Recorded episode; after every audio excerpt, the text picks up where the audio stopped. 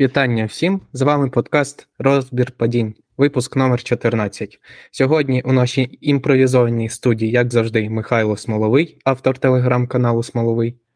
Привіт. Та Іван, автор Неймовірний світ УПЛ. Вітаю. Ну і я, змінний ведучий Андрій, збий біжи. Почнемо одразу з матчів. Перший матч 14-го туру Колос Ковалівка ФК Минай. Бачив лише перший тайм цього матчу, але вважаю, що нічого, нічого цікавого у другому я не пропустив. Що можна сказати коротенько? Ну, Колос, як завжди, чудовий на стандартах. І, як завжди, жахливий в позиційній грі. Хоча можна сказати про те, що Минай не сильно боровся, не дуже сильно пресингував, тому іноді колесу вдавалося навіть якісь міні-розіграші, що їм не властиві. Щодо Минає, то, ну не знаю, команда просто в розібраному стані. Кожен гравець не розуміє, де він знаходиться, що він робить, судячи з того, що я побачив у першому таймі. Ну, навіть вже елементарні три передачі зв'язати не можуть, які вони ран... раніше могли зв'язати. Навіть немає кого відзначити. Хіба що Бандуру, але і Бандура в цьому матчі не дуже надійно грав. Зате в колесо стабільний захист, чудовий захист, стабільні пенсіонери в центрі, які вирішують гру своїми передачами. Ну, а в цілому, в цілому можете розказати ви, будь ласка.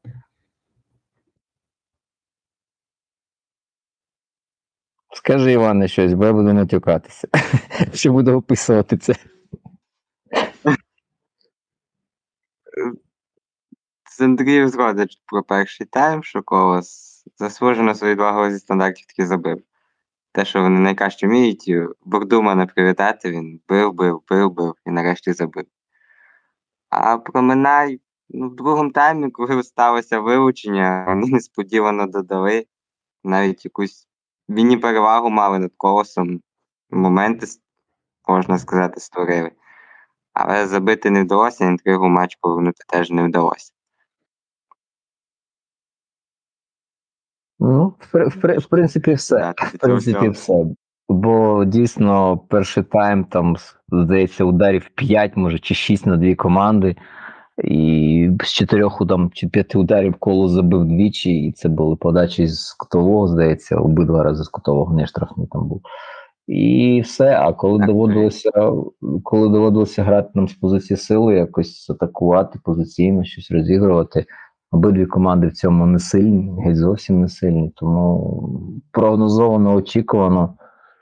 А, Матч не був таким супервидовищним. Хіба дійсно так, після вилучення Минай спробував згадати, що він Минай, там декілька хороших передач пройшло навісних, там головою приклався непогано до, до хліб, зрізав якісно м'яч, там Фейсюн діставав таким. Ну, Це для мене най, найкращий, найкрасивіший епізод другого тайму. Це сейф після удару головою твердого хліба Фейсюна.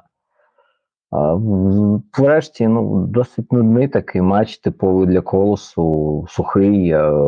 Вони не надто багато допускають на власні ворота, а самі не надто багато створюють біля чужих. А якщо створюють, то все це переважно номанітно досить. Тутовицького можна відзначити в колоса. Дійсно, такої людини не вистачало, можливо, там через один матч, два під кінець якраз року, коли він набере ще кращі кондиції, а, якийсь прогрес і в команді грі станеться, бо все ж таки Тотовицький не лише індивідуально сильний футболіст, а людина, яка здатна віддавати хороші, якісні гострі передачі, ось саме те, чого бракує в позиційному нападі колосу, неймовірно сильно. Тому підсумок підсумок закономірний. Колос не награв на те, щоб зіграти в нічию. На гол престижу можу погодитись, що в принципі на 2-1 більше відповідало би ось саме цьому матчу. Бо після перерви, ну якось вже відверто махнув на все, ну, махнули на все господарі, розуміють, що мають перевагу, і все, що пам'ятаю, ну там хіба в Болота ще якийсь момент був всередині тайму десь з лінії штрафного бив. А, і все, просто реально намагаюсь згадати такого, щоб прямо аж до, до, до, долітало до площини, і там це було супер якось гостро, ну навіть не згадаю. Тому все як має бути в таких матчах. Е, Хто забуває перший, і хто робить це зі стандарту, той і перемагає. Все, все згідно канону, все згідно традиції. Можемо поговорити про Шарана, його відставку. Як думаєте, якщо звільнять, то чи є якийсь коуч, який врятує цю команду? Ну, мені здається, це дебілізм. Знаєш, за три тури до кінця зараз е, змінювати тренера. е, Типу, він зараз з сходу зайде і прямо з сходу щось змінить радикально. Ну, це, це якось занадто вже тупо. Ти бачиш, давайте просто подивимось таблицю, у мене 6 очок. А наприклад, ось у Олександрії 13 разом за Болоні. Тобто це вже верхні, верх, верхня межа ось стиків і між тим, щоб залишитись. Тобто, формально дві перемоги це вже 12 очок. 12 очок, і це вже можна про щось говорити. Тому тут ну, ситуація саме зараз, після 14-го туру, ще не настільки прям трагічна, і там якісь щоб шанси прям зовсім втрачено.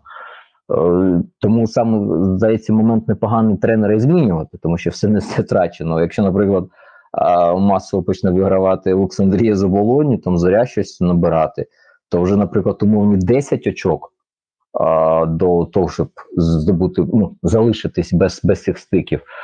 Ну, це вже буде важко відіграти. Поки, поки ще 7, ну. Але я не вірю просто, що дуже швидкий терапевтичний ефект дасть якась заміна, типу, наче проблема в шарані. Проблема не зовсім в шарані. Якщо дивитися ось загалом на тренд, то команда дуже мало створює. І вона дуже мало створює не тому, що шаран а, ну, тренер, який не може дати команді щось, щоб вона багато створювала. Просто чи минулого року стандарти вивозили і вивозили їх добряче, то у цьому сезоні стандарти не вивозять. А там, які голи вони забувають після рідкісних контратак, ну ми так і продовжували забувати. Тому треба говорити про якість подач, треба говорити про якість людей в повітрі грати. Ну і ну, чесно, я не впевнений, що зараз зміни шарна на якогось рандомного фізрука, що це дійсно дасть швидкий ефект. Динамо я в такий ефект би повірив, а ось і Минає ні, тому що є певний, певний рівень а, гравців для певних алгоритмів. І якщо ці алгоритми не спрацьовують, ну тоді не знаю, чи Шаран чарівник, чи хтось інший чарівник зможе це якось собою замінити, і команда почне забувати і стане, якщо воно зовсім нічого не створює. Тому тут, тут, тут реально, мені здається, ситуація така. І зміниш тренера, програєш, і, і не зміниш тренера, програєш. Тому тут жодного хорошого сценарію для Минаю поки немає, хоча ситуація ще не настільки трагічна, щоб говорити, що вже Минай дійсно вже прощається з УПЛ. Погоджуюсь з Михайлом, тільки додам, що якщо вже і збирається мене змінювати тренера, то це краще робити зимою, коли і склад змінити під цього тренера і все. А зараз три тури ну, не, кардинально навряд чи щось вирішить. Ну, судячи з інформації, яка в ЗМІ спливає, що вони хочуть робити ставку на молодь. А чи буде ця молодь? Да, чи буде ця молодь готова під нового тренера, і чи згодиться новий тренер тренувати її, щось вирощувати і витрачати на це час? Ну, дивись, глянув просто одним оком, а команда забила 6 голів, е, маючи 11,7 очікуваних. Тобто не дозабили майже стільки, скільки забили. Е, Ну, тут, знаєш, шарана змінює, не змінює. Просто ну, 14 ігор це вже досить така хороша вибірка, що можна було більш-менш дивитися. Це там на рівні 2-3 ігор, XG не показник. На рівні 14 вже щось можна думати. Тому тут, якщо реалізація ось така, якщо таке не залітає, ну хоча з іншого боку, е, у Минаю найгірші за якістю моменти. Тобто ми говоримо, що це дуже велика кількість дальніх ударів або якихось не надто зручних ударів після стандартів, не з надто очевидних позицій. Тому не знаю. А якщо будуть хороші моменти, типу яких з'являються у Вишневського або твердохліба, у них просто не забивають. за Вишневського згадати, що це найбільший бокопор. Ну, не, не не найбільший, але один з най, най, найбільших. Бо там реально немає такого, що один вибиває всю статистику. В багатьох там є хороші показники. Ну, не теж хороші показники, а досить високі, середні між собою. Тому тут, чесно, все вішати на шарана.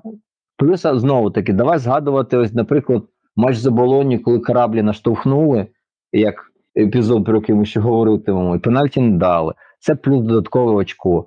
Ще були матчі там, де з Дніпрянами пенальті теж давали наприкінці. Ще купа таких ідіотських помилок, коли, коли там хто Мельник, здається, пенальті привозив, Дмитрук пенальті привозив десь е, десь вже на на лицьовій. Тому тут я не впевнений, що реально ось Шаран це це ось та причина, чому все так не надто багато очок набирають, і гра не надто видовищна і динамічна.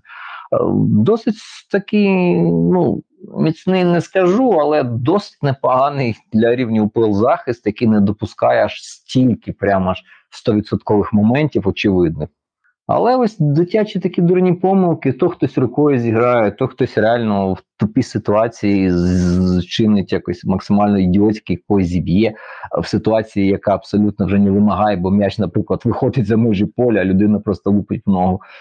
Тому не знаю, чи це вирішення, але все ж таки все вказує на те, що причина більше в селекції, що в минулого сезону склад все ж був більш е, збалансований. Е, ще якщо згадувати першу половину того сезону, коли там Хахальов грав, а коли був Воробчак здоровий, ну це якось виглядало більш менш депресивно і більш якось обнадійливо. Зараз ну згадати, хто тут такий, ось прямо ж такий митець-творець. Ну я чесно не скажу. Хто хто в цій команді митець-творець, коли там виходить три опорника, умовно, Вітанчук, Панасенко і Петько.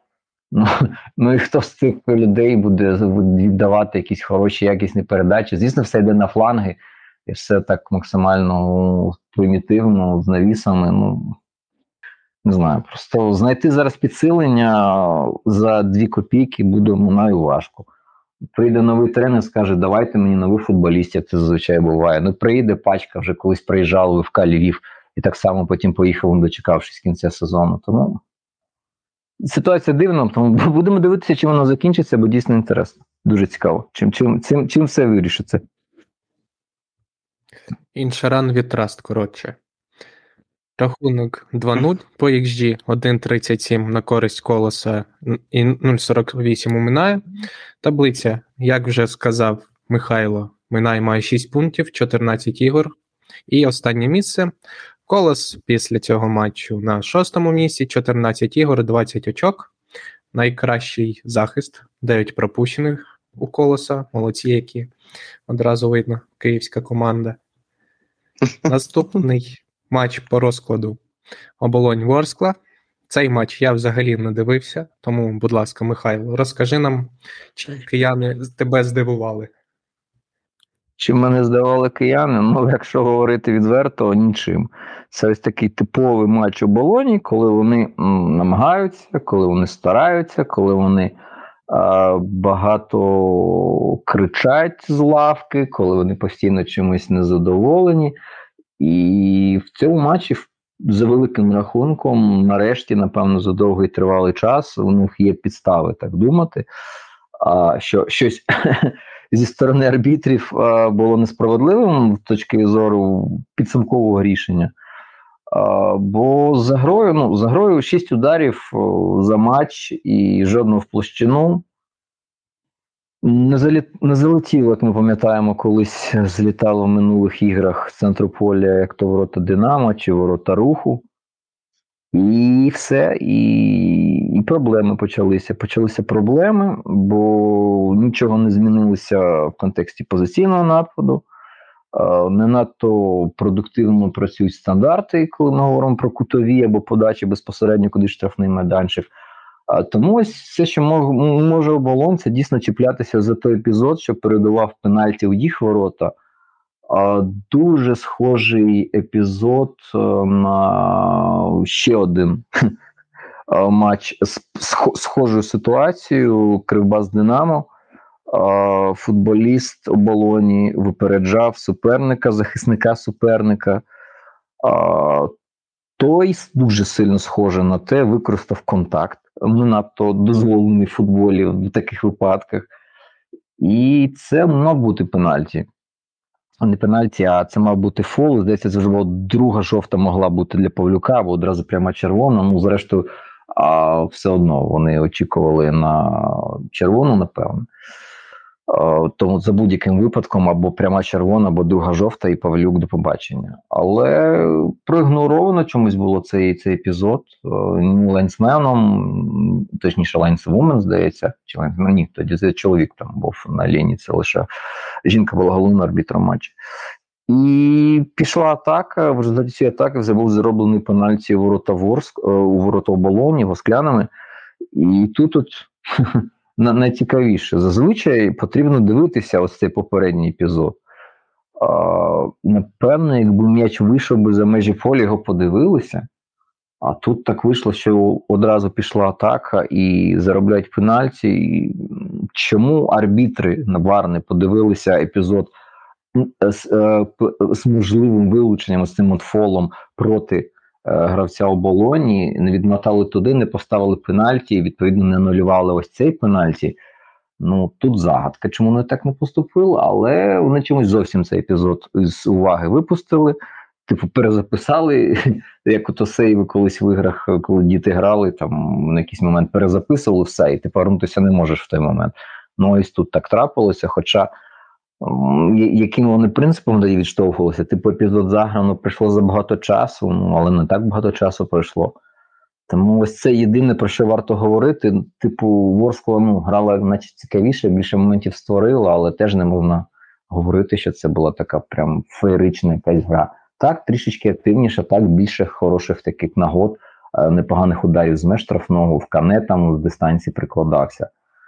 Ну, але все, все вирішило пенальті, і хоча це пенальті, до нього є питання, бо перед цим дійсно все вказує, що мав бути фол проти оболоні, і відповідно цього пенальті не мало бути, його не мало статися. І це вирішило все. Хоча, якби оболонь перемогла в кінцевому рахунку, це був там, наприклад, єдиний удар зі штрафного, хоча, здається, навряд чи не забив це штрафний. Е, Нічия чи була б справедливим підсумком, ну не знаю, не факт.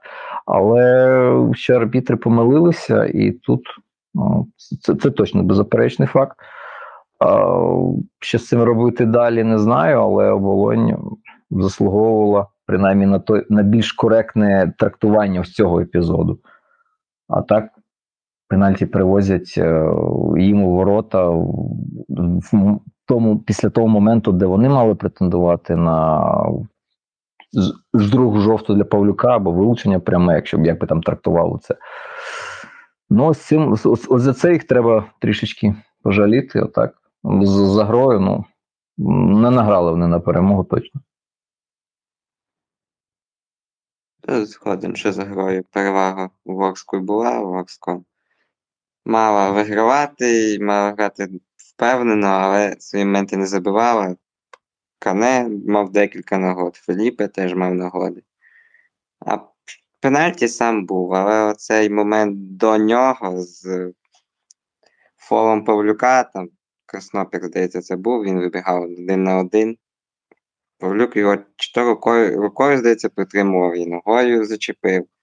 Тут навіть більш явно, ніж про один з матчів, який ми потім будемо говорити, порушення правил, але з камери заворіт помітно, що арбітриня була далеко від цього моменту, вона була видно в центрі поля, і таке що вона просто не побачила, а ВАР чомусь цей момент проспав. Ну, більше Ну і нічого. проспав. Ще головне, чому лайнсмен проспав. Е, Він то з його ракурсу точно міг бачити, що щось відбувається, і відбувається щось не дуже прикольне. Бо там на всіх повторах помітно, як рука реально оббиває як стриптизерка краснопіра. І не побачити цього збоку, ну не знаю. Чому, було неуважним? тим більше це була та рука, яка в сторону лайнсмена. Так, ось ось це найбільша загадка. Тобто, як цю руку, що обіймає, не було помітно. Бо ця рука, яка обіймає, ну вона і зупинила прорив. Тому Це таке, знову повертаємося до, до, до старого, до старих пісень забутих, бо такі ситуації трапляються вже занадто часто в нашому футболі, коли наче все очевидно, а, а насправді очевидно лише вболівальникам. Арбітрам вони мають якусь певну свою думку, своє трактування цих епізодів. Масони повернулися. Ну, масони так, це скоріше за все, теж така історія з масонами, з ептилоїдами, бо. Бо це. Ну, а взагалі це не діло ставити. А стоп. Я зараз намагаюся згадати. Це той матч, в якому матчі не було вару? Чи це був минулий тур? А, це було в наступному наступ у неділю не було якомусь матчі вару. Тому тут вар на був. матчі зараз. Так, так, так. Це вже це вже плутаюся. Ну цей матч точно був вар, тому все питання знімається. Вар був це, це пройоб вару. Чис- Чисто це їх провина, бо вони мали, мали щось з цим здіяти. Якщо вже пенальті призначили в інші ворота, треба все одно дивитися і від, від, від, відкотитися ось до цього моменту, подивитися, побачити, що там фол порушення, ухвалити якесь рішення, і пенальті відповідно скасувати його немає, бо попередньо був фол. Ну, це здається так відбувається за протоколом. Але чому вони не скористалися цим протоколом? Ну, це дуже складно. Пояснити нормальною мовою без матюків. Ну, то і не будемо пояснювати. Рахунок 0-1 завдяки пенальті. По XG 0-12 у оболоні 2,76 у Ворскли з урахуванням пенальті. Ну, тобто, да, по грі по ударам 6-16, по ударам площину воріт 8-0 на користь Ворскли. Показово. Що навіть, навіть не враховуючи не поставлений пенальті, поставлений пенальті інші ворота, Ворскла була домінатором в цьому матчі. Оболонь після матчу 12, 14 ігор, 13 очок, а Ворскла 9, 14 ігор, 18 очок. Господи, яка жахлива у них статистика. Ну, неважливо. Наступний матч Полісся Металіст 19-25. Удотний матч, скажу я вам. Сподіваюсь, в мене не одного такі відчуття були при перегляді. Абсолютно. Абсолютно. Дуже ось схоже на оболонь Ворсклу чимось. Е, Коли невідомо з якого дива якось так раптом стається, металіст 19-25 забуває. Далі лише один сценарій. Ця команда відходить назад е, в власний штрафний майданчик, навіть не в низький, а в ультранизький блок.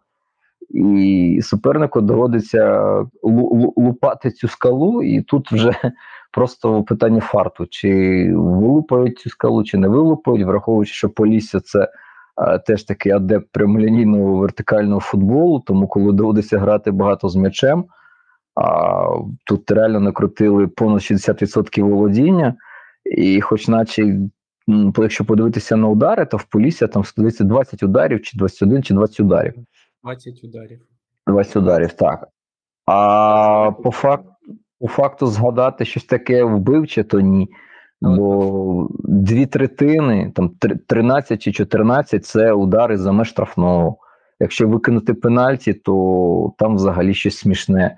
А, якщо порахувати навіть е, середній XG удару, то там жах. Да, 19 ударів і 1,1 XG без врахування пенальті. Тобто, все ось така стрільба, пальба, але ж цього разу стояв не Бущан на воротах, а стояв Мозіль, тому ось у Крушинської компанії з центру поля забити не вдалося. А, Першому Полісся для мене взагалі жалюгідно виглядала. От Ну, без перебільшень. Що до голу, це, що ця команда так не грає ну, видовищно феєрично, вона грає на результат. Тому ну, я не знаю, чому тебе так дивує, чому це так вражає. Хоча Є люди, які захоплені цим. Наприклад, Макуана і Калітвін це визнані гравцями і тренером минулого місяця, відповідно. Тобто є люди, які кайфують від того футболу. Ну, бачиш, ми з тобою не, не з цього числа. І так само, як і я. Тому, тому бачите. Я зловив себе на думці. Да, давай, Іван, я після тебе. Ага, Добре. Е, Хоч це й почти рідна команда, але е, взагалі не кайфує від Полісся.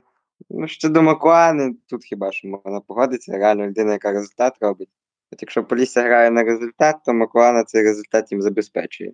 В цьому матчі знову асист віддав. Там розпали забігання Шастова, але й асист від Миколани був гарний. А так, ну, перший Да, подача, подача хороша. А так, перший таймі, тайм жахливий був. Від Полісся взагалі нічого. ви Ротацію вони не могли зробити, а ось в другому били, били і такі забили. Першому Ще знову ж таки, майже всі удари здалеку. Отож.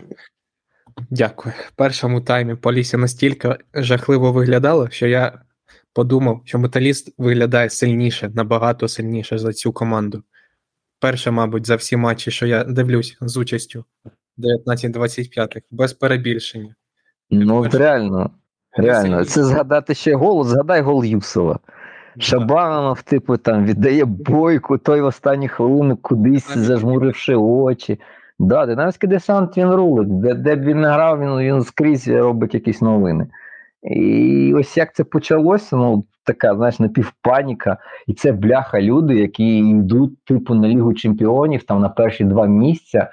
А ось такі ситуації привозять собі гол. Ну це реально виглядає настільки смішно. Ну, але в цьому є чимала кількість поціновувачів, тому, ну, мабуть, просто ми не розуміємо, ми ще не досягли такого ступеня просвітлення, щоб дійсно захоплюватись максимально цим. А щось повне, певно, в цьому є. І другий тайм, чесно, я навіть е, в якийсь момент е, почав трішечки вболівати вже за, за Полісся, бо ну, щось, щось дійсно змінилося. Під кінець десь. Ну, слухай, в останні хвилин 15 вони там почали прям бити з, з будь-якої позиції. Е, Будь-яка можливість є, там десь трішечки хтось відійшов, є можливість замахнутися, вдарити, б'ють. Тобто, ну, окей. Але знову таки, якогось продуманого, когось такого вивіреного футболу в, ну, в контексті е, виконання передач. Ну, просто такий, знаєш, напіврандом. І коли, наприклад, ще є Будківський, я ще розумію. Ну а зараз на кого подавали? Що там Шастел знову може вистрибне, знову може заб'є, ну але такої шари вже ж не буде друге поспіль. Тому ось це пенальті. ну скажіть ви щось про пенальті. Бо я теж буду матюкатися тоді, якщо буду описувати це. Ну, важко. Да. Тут Всі важко це бачили. сказати. І Ой, в кімнаті що- бар побачили, що треба, що не треба. Ну, Формально коли підстави можна було знайти. Там поштовх, леге- але той поштовх легесенький був, таке в кожному матчі практично є. Ось Ну, вже сьогодні Михайло згадував. Чому кораблі не тоді, тоді коли штовхав гравець оболоні, чому там тоді не пенальті, а тут пенальті? Ну, Ну як вони Це так да. ось трактують? Там людина явно дуже сильно штовхає в спину, Кословський здається, той відлітає на кілометр. Арбітр це бачить, потім починає матюкатися, коли в нього кажуть, де, де, де, де пенальті. Він там ну, шле кудись. Тут в такій ситуації ну, поштовх є, ніхто не сперечається, є поштовх, і є формальний привід. Ну, але якщо ось в такій ситуації це порушення і це дійсно пенальті, чому ось в схожому епізоді матчу Минаю це, це не пенальті. А ось там це, це вже не три очки для оболоні, а два очки, а одне очко для оболоні, і не нуль очок для Минаю, а хоча б одне очко для Минаю. І зараз би ми говорили, що в таблиці Минає не 6, а 7, а в оболоні не 13, а 11. І 7 і 11 це вже ну, це не 6 і 13, це, це менше. Тому от не знаю, мене лише через це підгоряє, через цю непослідовність. Що ось ось навіть цього поштовху його вистачає, типу, юридично цій формальності, щоб призначити пенальті. Чому в інших матчах схожі епізоди вони не трактуються як порушення? Ну, це загадка, яку ми, напевно, вже ніколи не розгадаємо. А Козик ще ж говорять, піде кудись там на підвищення, хоче йти, типу, Так, бути самим голов- головним рішалою. що це після цього матчу ця інформація з'явилася. І це якийсь повний трендець, тому що якщо ми е, підійдемо до такого формального в'їдливого арбітражу, так чому тоді цей формальний в'їдливий арбітраж він розповсюджується на, на всіх? Чому ще козик такий формальний і в'їдливий? Ну, чесно, після таких епізодів просто дуже якось не хочеться довіряти жодному з арбітрів, бо ну, відсутня єдина лінія трактування схожих епізодів. Там не пенальті, тут пенальті. Ну, окей. Треба якось цим змиритися, але поки важко. У мене поки не виходить. Стане козик головою суддівського комітету, і це все буде пенальті. Я б ще Ну, додав аби ж так. Корабліну, що тоді Кораблін тримав м'яч під контролем, а тут а, шастав навряд чи б до нього дісталося. Тобто там навіть більше більш формальних приводів було, ніж тут для призначення пенальті.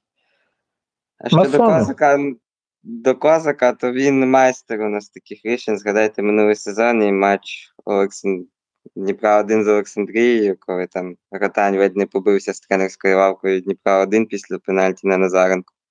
Було таке. Назаренко ще тоді е, цього спіхлий мазок показував в інстаграмі, е, що зґвалтування було, там якісь сенсі і побої. Це, це ж той матч, правильно? Я ж не плутаю Так, нічого. так, так.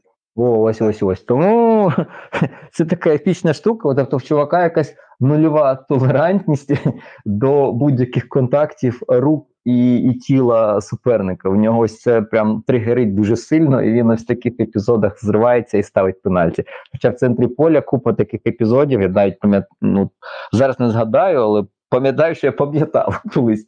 Е, Просто для порівняння він е, навіть нарізку десь робив, е, коли він ігнорував ось такі поштовхи, які тоді він Скорко, Скорко, здається, тоді мав контакт з Назаренком.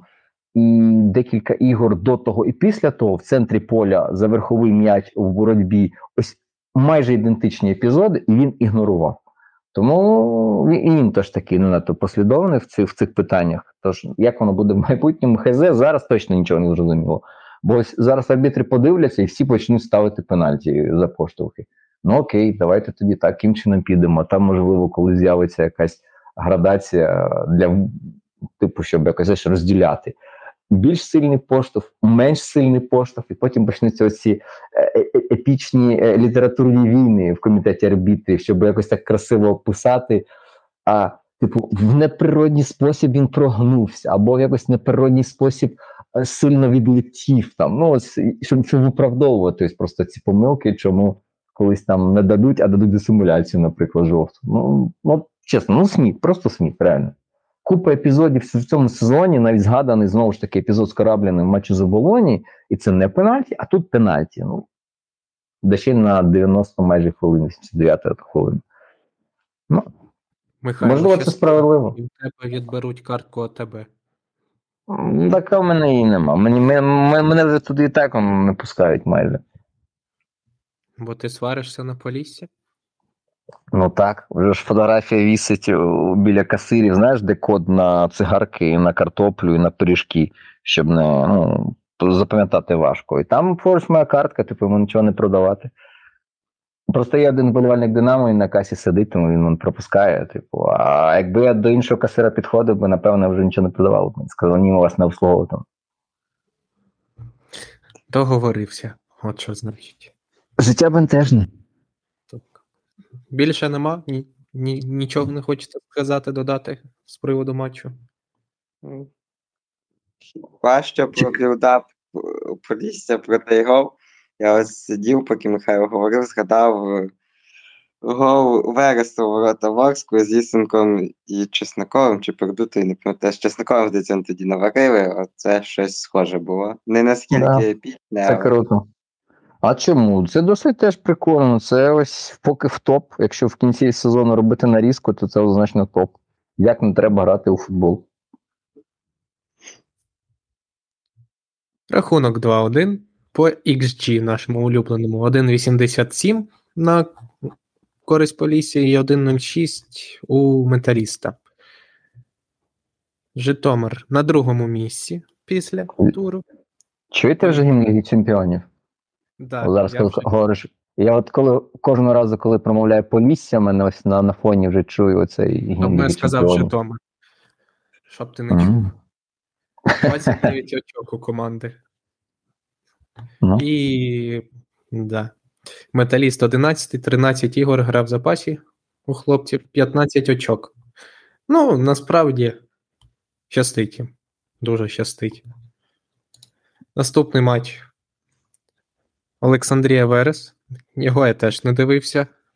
Часу не було. Тому, хлопці, розкажіть ви, будь ласка, щось цікаве. Ну, можете не розповідати, що цікавого не було. Думаєш, про Олександрію можна розповідати щось цікаве? Ну, дивись, по XG тут пишуть 2 на 0,8. Отже, щось цікаве та й було. О, Ну, ти ж розумієш, що з цих два, точніше, 1,97.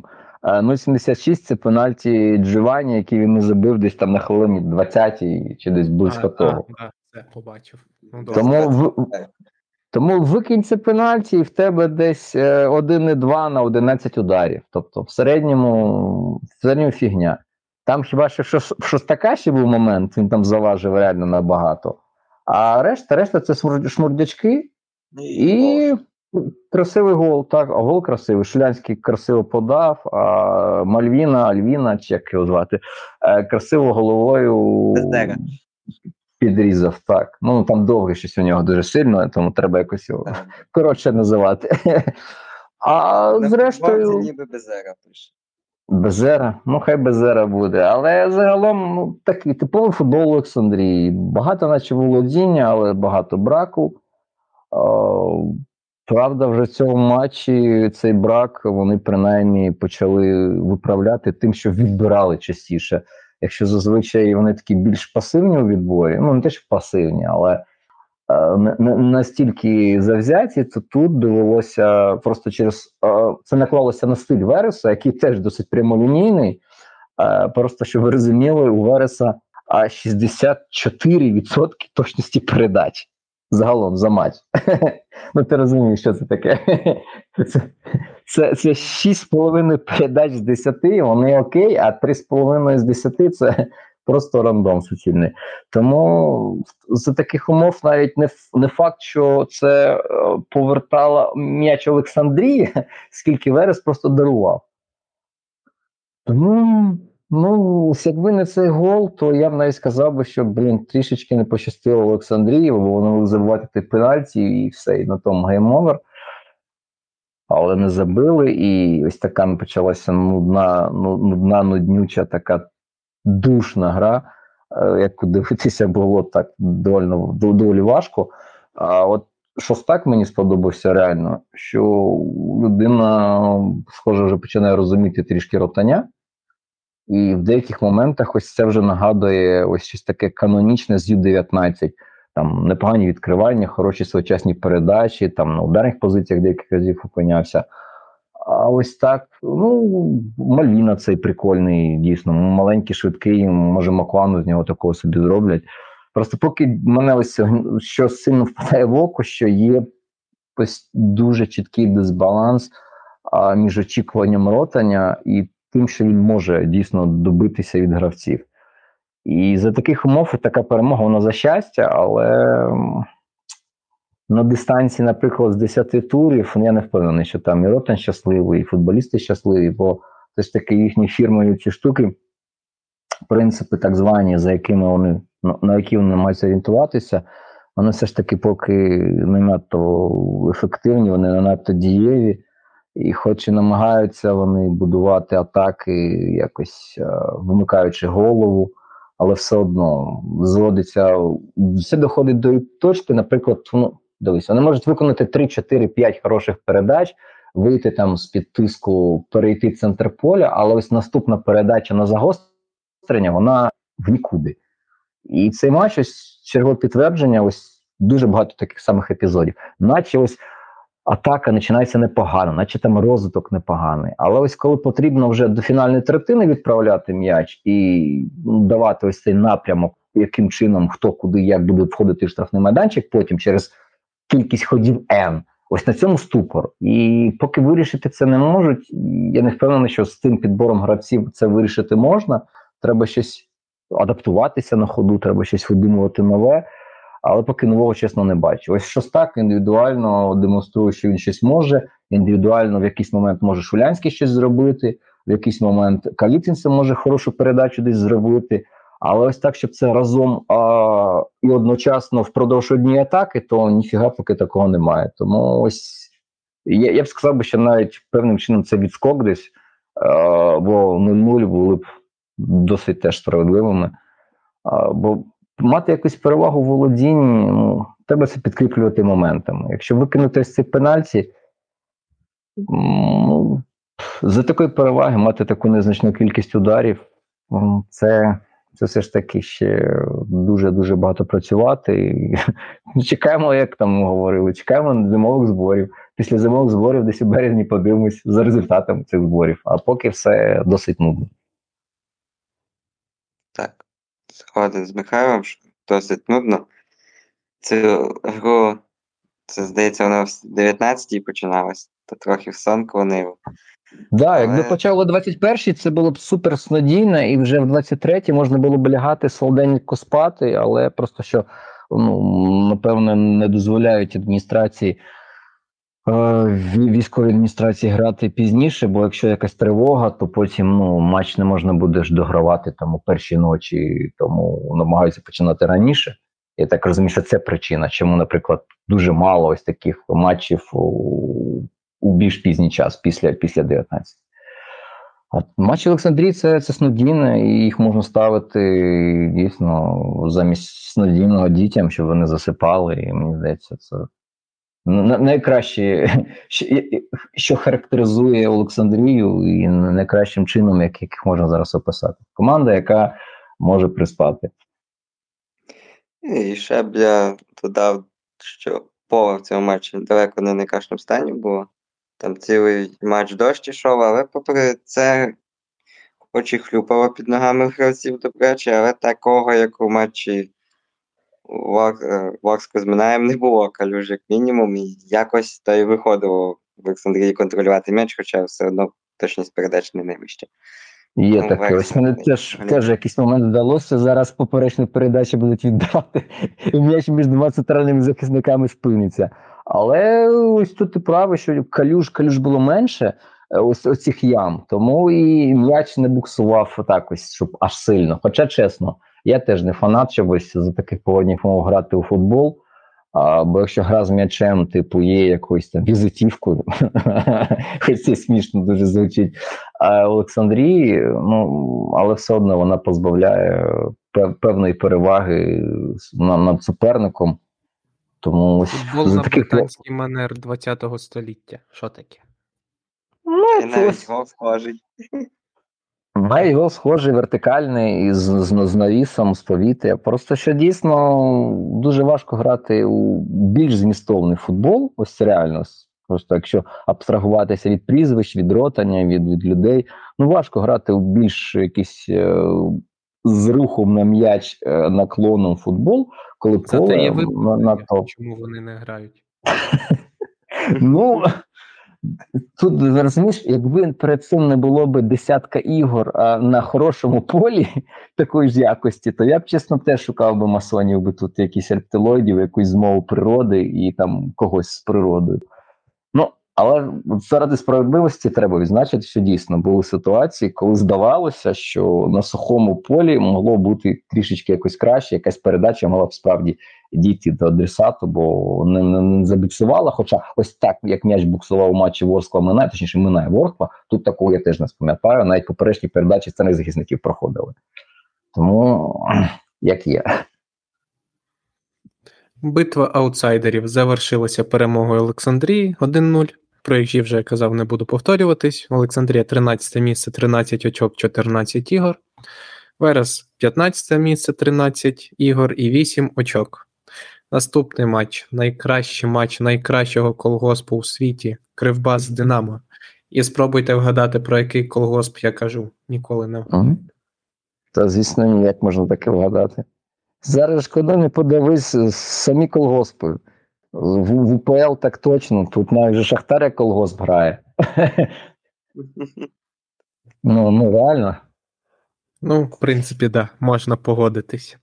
Ну, Кривбас активно почав, непогано пресингував Динамо, але на диво. Динамо навіть могло виходити з під цього пресингу. Звісно, здебільшого за рахунок довгих передач, але тим не менш, у них це виходило. Я за них дуже радий. Нарешті звільнили фізрука і поставили Шовковського. Ставте плюс, якщо ви згодні. Фізрука, ні, ну ти нагнув навпаки, дід сильно дойобався до гравців в контексті ні, якості. це, це так у нас писали в коментарях, що нарешті фізрука звільнили. А, ну бачиш, мудрий український нарід, він на той мудрий український нарід. Він все Все бачить. по-своєму, в нього на все є своя точка зору. А сперечатися з ним безглуздо, але по факту, по факту спрощення дійсно пішло Динамо на користь. Тут навіть е, я більше говорив би, що Кривбас здавалося б Кривбас, але мені реально видається, що вони дуже сильно перемудрили. А вони чомусь думали, що це зараз Динамо зразка сезону 2021-2022 або Динамо зразка 2020-2021. А вони, напевно, не знають, що в Динамо травмований Ярмоленко. Вони, напевно, не бачили заявку протоколу стартового, що Буяльського немає в основі. Вони, напевно, не помітили, що немає Шапаренка. І чию хвору збочену голову прийшла ось ця думка: а давайте ми спробуємо пресингувати Динамо. Я чесно, скільки, коли це скільки вже днів пройшло? Чотири, п'ять, чотири, чотири дні пройшло. Достатньо, і- щоб це переварити. Так, я, я досі не можу зрозуміти, яка така невидима сила змусила Кривбас ось це пресингувати. Ну от Може, чесно. вони хотіли показати, що от вони лідери в таблиці, тому вони вміють домінувати от і будуть. Ось напевно, це гординя. Це гординя, і як говорить під, під, під нам підказує історія е, останніх часів, що гординя в УПЛ до добра нікого ще не довела. Ще ніхто, хто з гонором ось так е, такою зневагою відвертою ставився до суперника. Просто реально, можливо, Кривбас просто е, ну, дійсно хотів просто настяти на Динамо. Тобто не просто перемогти, а прям зробити це ось як на Дніпром 1 ось просто знаєш, ну золотий дощ і така прям суцільна зневага. Ось просто ми вас от так і все, ми вас крутимо як хочемо. І водимо вам по губам, і що тільки ми не робимо з вами. Ну, блін. Це можна робити, коли ти бачиш склад Динамо, і ти розумієш, що ці люди виходять грати у футбол. І тоді, ось на своєму улюбленому вертикальному цьому стилі з швидкими флангами, зі стандартами. А тут, ну я чесно, я просто глобально не можу осягнути ось всю геніальність цього плану. Точніше, оцінити його так, щоб побачити в цьому якусь геніальність. Бо, як на мене, це страшенна тупість і дебілізм. Присингувати Динамо, в якому немає ні Буяльського, ні Ярмоленка, ні Шапаренка. Ну, ти будеш пресингувати їх, щоб що? Щоб не пустити їх на свою половину, так вони туди і так не надто сильно поспішають. І тому це виглядало настільки недолуго, і я от не знаю, чи це Вернедуба був план, чи це йому хтось з молодих якихось радників так порекомендував, чи це дійсно вже така, знаєш, спроба гнатися за статусом, ми типу перша команда, там талала. Ну, але це повний дебілізм, це повний провал ще на рівні теорії, а на рівні ось підготовки до гри. Бо Динамо насправді готувалося, і Динамо помітило е, те, що помічали вже всі, напевне, та вся Україна це помітила, що після стандартів Безкоровайний та Стецьков вони не повертаються в, в свій штрафний майданчик в захист одразу. Да, Вони там залишаються. На, на декілька зайвих там 20 секунд, можливо, в надії, що буде повторна подача, і там вони своє візьмуть. Вони так 3 чи 4 голи вже в цьому сезоні забили, і це такий вже майже відпрацьований до автоматизму механізм. Ну, окей, ну, Динамо неможливо не генії, ну але ж теж не відверто дебіли сидять, які не можуть це побачити. І Динамо з цим скористалося з цього. Саме так був забитий перший гол. А на ближній стійці Попов, здається, виніс м'яч. А, там щось таке дир-дир в центрі поля, в дві передачі, і потім пішов long ball а, на Тимчика, здається. Ну, не long ball, а така досить довга передача. А Тимчик вже у високій позиції. Тобто, ще в момент. Ну, ми знаємо, ми розуміємо, що Тимчик маленький, він карлик, він не буде штовхатися у власному штрафному майданчику, тому він займає таку позицію, що якщо м'яч вилітає, він перший, хто з м'ячем може опинитися десь в центрі поля. Там просто від нього більше користі, ніж стрибати за м'ячем десь у власному штрафному. І це спрацювало, хоча теж відзначу, що багато хто написав, там, що Тимчик якусь передачу там супергеніальну віддав. Насправді Тимчик віддав таку свою звичну кострубату паряву передачу, яку просто Кузник зупинити не зміг. Кузник доторкнувся до м'яча, але не зміг його зупинити. Так, якби на місці Кузика опинився би безкоровайний або Стецьков, ну вони швидше за все м'яч би зупинили, як люди там вибили просто до бісової матері кудись в один дотик, не намагаючись його зупинити. Е, Кузик, ну, все-таки він кузик. Е, Він, хоч і грав захисника, але останнім часом він грає в півзахисті, в атаці, тому, напевно, вже трошки розучився. І вона б забив. Козак згадав, що він колись Динамо був і вирішив трішки допомогти. Ну, можливо, Побачив їх місце в таблиці і вирішив, що треба допомога. можливо. Вони йому колись допомогли, витягли зі Львова, потім відправили в Одесу на, на курорт. Там він десь півроку, здається, побув. Потім відпустили до Львова назад. Ну, можливо, можливо, якісь такі знаєш, почуття дійсно, як цього, як, як сина до батька виникли там і вирішив, ну добре, зроблю щось добре.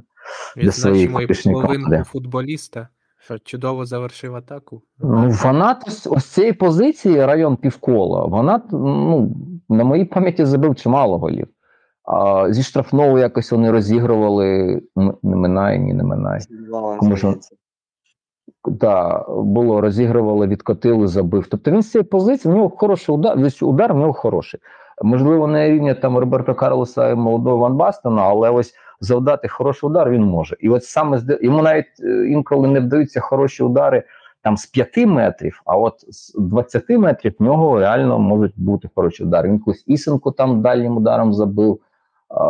Ще були епізоди. І в Ю-19 він чимало забив. Якщо подивитися на карту ударів, у нього дуже багато саме з півкола, плюс-мінус там десь звідти, саме в схожих ситуаціях, теж після флангових передач, там після спроб втекти, коли він розуміє, що втекти вже не вдається, треба бити, бо зараз відберуть, він б'є і влучає. Тому а, теж е, відзначаємо якість виконання і вміння футболіста.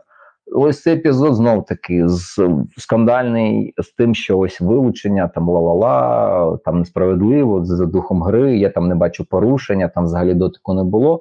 Хочу зараз абстрагуватися максимально саме від епізоду, типу з фолом, а подивитися на ситуацію, як вона виникла, як, виникли а, взагалі е, цей момент, щоб потім чіплятися е, до, до саме до епізоду, чи був фол, чи не був фол. Помилка Кривбасу в тому, що цей епізод виник взагалі. І тут треба говорити, що це логічна послідовність ось того стартового плану, який вони обрали. І тому ось мене дійсно сильно підгорає, коли люди починають говорити щось, типу, те, що сталося, це все через вилучення. Ніфіга. Ось це вилучення це прямий наслідок того, як зневажливо Кривбас поставився до Динамо спроба пресингувати, піднімати високу лінію, спроба тиснути. А, ну, ти, ти не можеш розраховувати, що маючи і Безкоровайно, і Стецькова, що вони будуть в динаміці а, швидші за Ваната. Тому, коли ти залишаєш можливість для виникнення таких ситуацій, ти залишаєш величезні ризики. Потім вже абстрагуємося від видалення. Інша передача, коли забував Караваєв. О, Дуже схожий момент. Перед цим був закидання від брашка на Ваната, Ванат сильно відпустив м'яч. Тобто, знову, коли є можливість грати в глибину, ну, люди, які виросли в Костюка, вони все життя грали в глибину. Ось коли ти даєш Динамо м'яч, сідаєш у штрафний майданчик, Динамо просто ходить навколо штрафного майданчика, дивляться, як дебіл один на одного, і, шукають, де Ярмоленко. Немає Ярмоленка, а ну тоді давай вібу з центру поля. І хтось там, типу брашка, починає бити з центра поля. Або ой, давай віддам на фланг, хтось подає, а тимчик не може перебити навіть першу людину, і вона блокує кудись на кутовий. Ну а кутові Динамо це не знаю, яка проблема. Динамо зараз а, найгірша команда УПЛ, не найгірша команда УПЛ, треба сказати так. Команда з найменшою часткою ударів головою о, від, від загальної кількості. І Динамо єдина команда УПЛ, яка досі в 14-му турі ще жодного голу не забила головою. Тому ось давай Динамо грати в цей ось цей футбол і дрюкай Динамо на контратаках, дрюкай Динамо на закиданнях, розтягуй дячука швидкісними цими спринтами проти кожушка, чи проти там задираки, чи навіть проти кузика. Але Кривбас чомусь обрав інший шлях. Кривбас обрав шлях, типу, ми гегемони, ми зараз подивилися на Дедзерепі, ми зараз з пресингом задушимо. І щоб що? Ну, це мені здається найбільша проблема, і це найголовніша причина того, що ми побачили саме ось такий футбол. Бо Динамо навіть потім в більшості воно максимально пасивно, максимально кволо ставилося до м'яча, він нафіг не потрібен. е, 3-4 передачі, ми дійшли до штрафного майданчика. 3-4 передачі, ми дійшли до штрафного майданчика. А ось ця гра, коли треба щось розігрувати, що хотів дід, щоб ось це таке тотальне, коли ми з м'ячем, ми там його викочуємо зліва, потім направо, там побачили, що там суперник не пройти, ми розвертаємо атаку, йдемо на інш. Це така фігня, що для більшості футболістів вона непридатна абсолютно.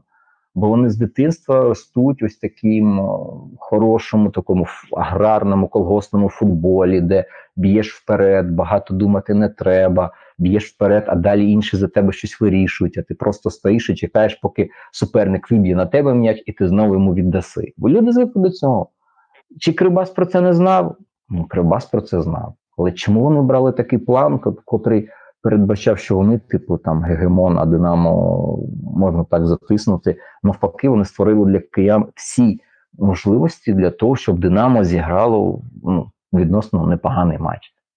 Віддайте Динамо м'яч, вони прийдуть до вас до штрафного майданчику, нічого не зможуть зробити без Ярмоленка, а без Буяльського так і тим паче нічого не зможуть зробити. Там немає людей, щоб віддати хорошу передачу, жодного футболіста, щоб віддати хорошу якісну передачу в позиційній атаці, вже перебуваючи в фінальній третині. Тому це будуть перехоплення за перехопленням. Це відкрите поле перед тобою. Шпуляй в змагання швидкості проти Попова чи проти Дячука, розривай його, виходь віч навіть, забивай Бущану 1, 2, 3, 5, де скільки влізе, просто можна хо, 9 голів можна забити. Ну, Кривбас вирішив грати по-іншому, тому все, що ми побачили, це прямий підсумок того, що Кривбас занадто зневажливо поставився до Динамо. А не можна ставитися до Динамо зневажливо, коли мова йде про вибіжі. Тому що у вибіжі Динамо дасть фору будь-якому колгоспу УПЛ. Кривбас зробив ту ж помилку, що зробила Дніпро один у матчі з ними. Теж почали грати агресивно, йти вперед, залишили простір для суперника і за це поплатилися. І при цьому, так само, як тоді Дніпро 1 нічого не створили. Я статистику сидів, дивився в Кривбасу нуль ударів з за весь матч. Ну, то про що тут говорити? Команда позиційно не вміє атакувати, а чомусь пішла в цей позиційний футбол. Гарін розкаже тобі багато чого. Він любить поговорити. Без негативу. Ну. Ні, ну, реально людина любить поговорити. Тут, а. Ось ще щодо статистики, в Динамо в цьому матчі 7 контратак. Кривбасу одна. Ну, це взагалі не той футбол, який мав грати Кривбас, як вже Михайло сказав. Так, і ще показало, що Динамо з 12-ї хвилини грало в більшості, але при цьому володіння 49% у команди. Був би дід, було б, не знаю, за 60. Було б Полісся. Був би дід, було б Полісся. Ось, ось, ось, тому, ось тому, що мій прикол, чому Шовковський молодець, а тому, що він а, ну, дід не міг довго визнатися, що в нього не команда, а купа калік, плюс Шапаренко, Буяльський, Ярмоленко, Івана. Він не міг цього визнати, що він реально просрав 4 роки, що він не звертав уваги на молодіжну програму, що він, е, хоч іначе ходив туди дивитися футбол, але ну, в нього не було якогось такої хорошої жорсткої позиції, можна сказати, не було яєць піти до Суркіса і сказати: ну, Ігор Михайлович, а, дивіться, ми граємо ось таке-таке, мені потрібні футболісти, що вміють те-то, те-то, те-то. Ось я був на матчі 19 і дивіться, вони грають з Дніпром 1, з Дніпром 1 в більшості. Ківінду вилучають всередині першого тайму. І що ви думаєте? А за решту матчу Дніпра 1, що грав на одного футболіста менше, більше високих повернень м'яча, ніж у Динамо, яке грало в більшості, і типу мало. Тобто навіть вилучення футболіста не зробило так, що Дніпро відмовився від своїх планів високо тиснути, розігрувати м'яч. А Динамо просто як котики відійшло, у свій штрафний майданчик забилося, як от у будку собачу, і там десь пораз колись вибігали і декілька разів втекли. Ну, навіть Костюк вже визнає, що моя команда грає не в той футбол, який грає команда перша. Всі це знають, але ніхто чого не робить. І потім, коли величезна купа молодих гравців, зараз і стібуться молодих, ну вони реально молоді, бо за, за інтелектом вони там третій клас.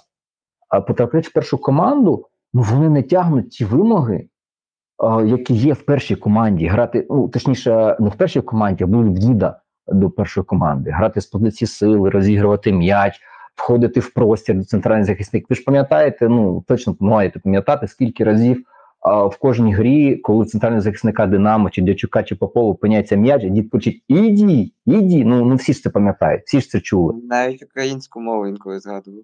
Навіть навіть українською, іди, та ну це, це напевно хтось з асистентів вже.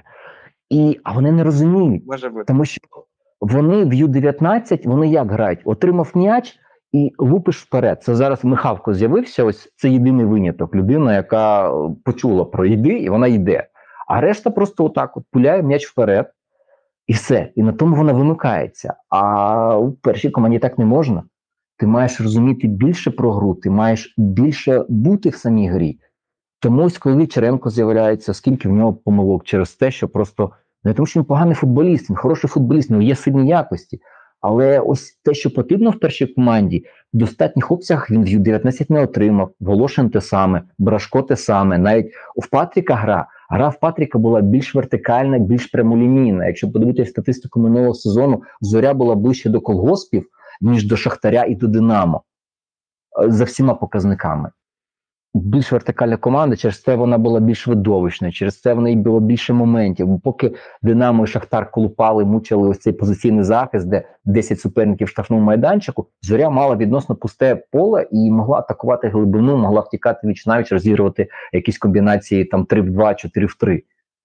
І всі чомусь думали, що це одне те саме. І зараз, якщо Патріка помістити в Шахтар, то все зміниться. Ну ось бачиш підсумок, де Патрік, де Шахтар вже.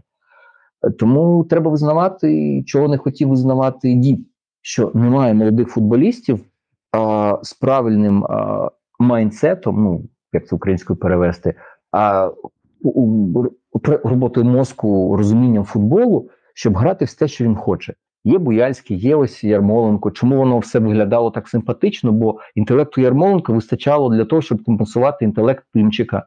Тому що Тимчику не потрібно було вже віддавати отакі передачі, знову таки повертаючись, він не зміг Фанату віддати точну передачу. Не зміг. Якби на місці Кузика був би хтось інший, голу не було.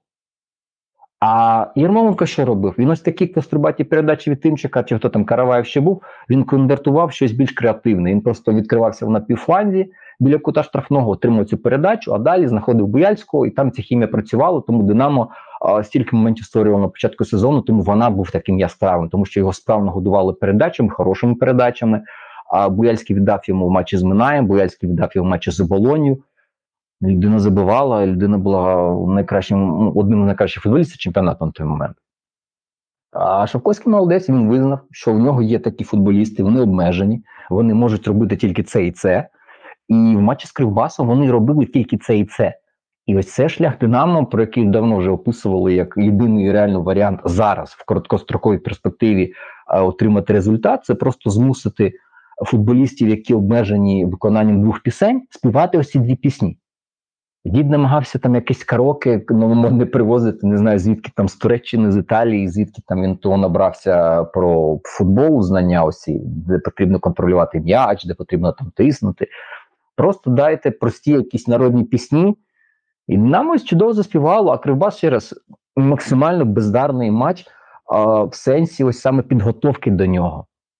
А, не знаю, на що очікували, на що вони розраховували, але просто виходити ну, голими на поле, ну, це, це реально максимально тупо, бо цей пресинг, ось ці спроби якось грати з Динамо з позиції сили, ну не знаю, це насправді просто не хочеться дійсно думати, що там настільки тупі, дурні люди, але ну, це я не бачу жодної мудрості. Коли ти виходиш, створюєш для суперника, який абсолютно безпомічний в позиційній атаці, усі можливості для того, щоб він атакував твою глибину, піднімати високо лінію захисту, залучати високо дібанго, залишати безкоровайного і Стецькова проти Ваната. Ну ось вони поплатилися за це. Тому а, Шовковському величезний респект за те, що дійсно була проведена якась робота.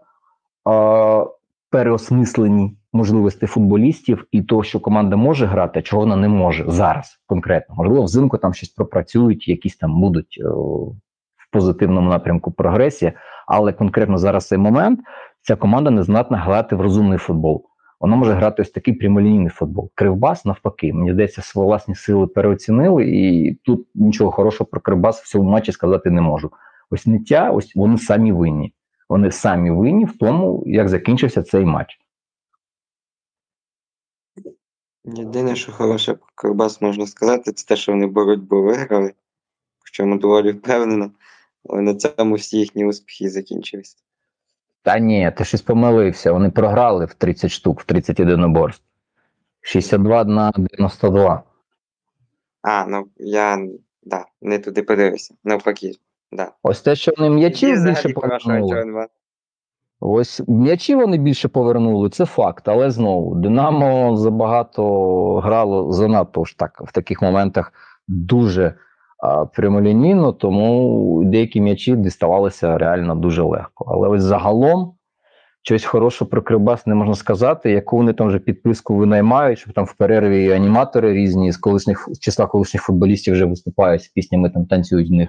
Ну, після, після матчу вже почалися теж, я так розумію не за безкоштовну певні якісь рекламні акції стосовно несправедливості того і того, але ось дійсно вони досі не визнали вже четвертий день, що вони допустилися грубої, максимально тактичної помилки. Тобто вони переоцінили власні можливості і недооцінили Динамо. Що Динамо, типу, не здатне взагалі навіть же в біжі грати. Хоча після того, що Кривбас збрав Кузика після системи Динамо і розуміє, що людина вміє грати в бейбіжі, після того, що в них був Волошин, і він теж довів, що він вміє грати в бейбіжі. Сумніватися, що люди, які залишили зараз Динамо, вміють грати в бейбіжі.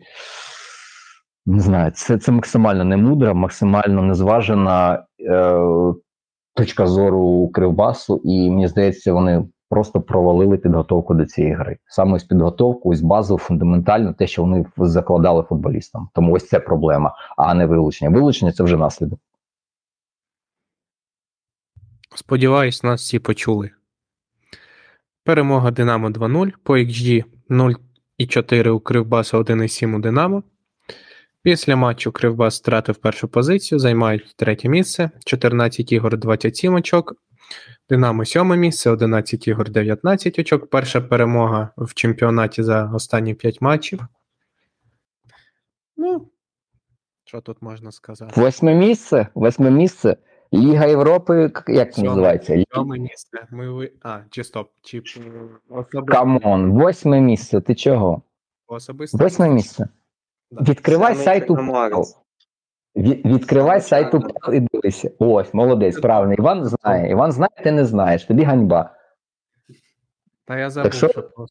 Ліга конференції, а яке там місце? Четверте, п'яте місце ж не дає цього року нічого, правда? Чи дає? Чи може давати як- там залежності від. Якщо кубок Та є, якщо кубок виграє команда, яка в топ-5 попаде. Угу. топ-2, Угу. два місця, якщо беруть кубок, то буде Ліга Європи третя, четверта, п'ята Ліга конференції. Ага. Тобто до п'ятого місця ще п'ять очок. М, м, Ну, нормально. Нормально. А Вперед, якщо Динамо. рух виграє, то й всі два. О, дійсно. І таке може бути. Ну, але ж там колос, там ще колос, розумієш, тут не можна списувати колос. Ще Так, побачимо. ось стандарти. Наступний матч в нашій програмі Зоря ЛНЗ. Ну, як на мене, це найкращий матч ЛНЗ в цьому чемпіонаті. Поки що. Можете зі мною погодитись, можете не погодитись. Мені Ні, в, в них були кращі матчі, а ось саме у Пасіча це, напевно, 100% найкращий матч в кар'єрі. Це, напевно, ось просто легендарна гра. Давай, Іване, розповідай. Ну, у Пасіча в цьому матчі я то не люблю оцінки дивитися, але в цьому випадку, мені здається, максимально показово. Десятка в нього за цю гру. Два голи. Міг забити ще штуки три, напевно. Там і Турбаєвський рятував, і Каркас Воріт рятував, і сам Пасіч не влучав.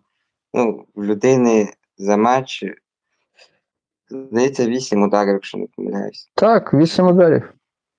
Шість з них е, повз ворот. Ну, Два в штангу, а із цих шести. Тобто, Ні, бив, один бив, в штангу, два- один в поперечину. навіть так, так. Двічі в каркас робить, скажімо так. Мгм. людина матч життя провела, напевно.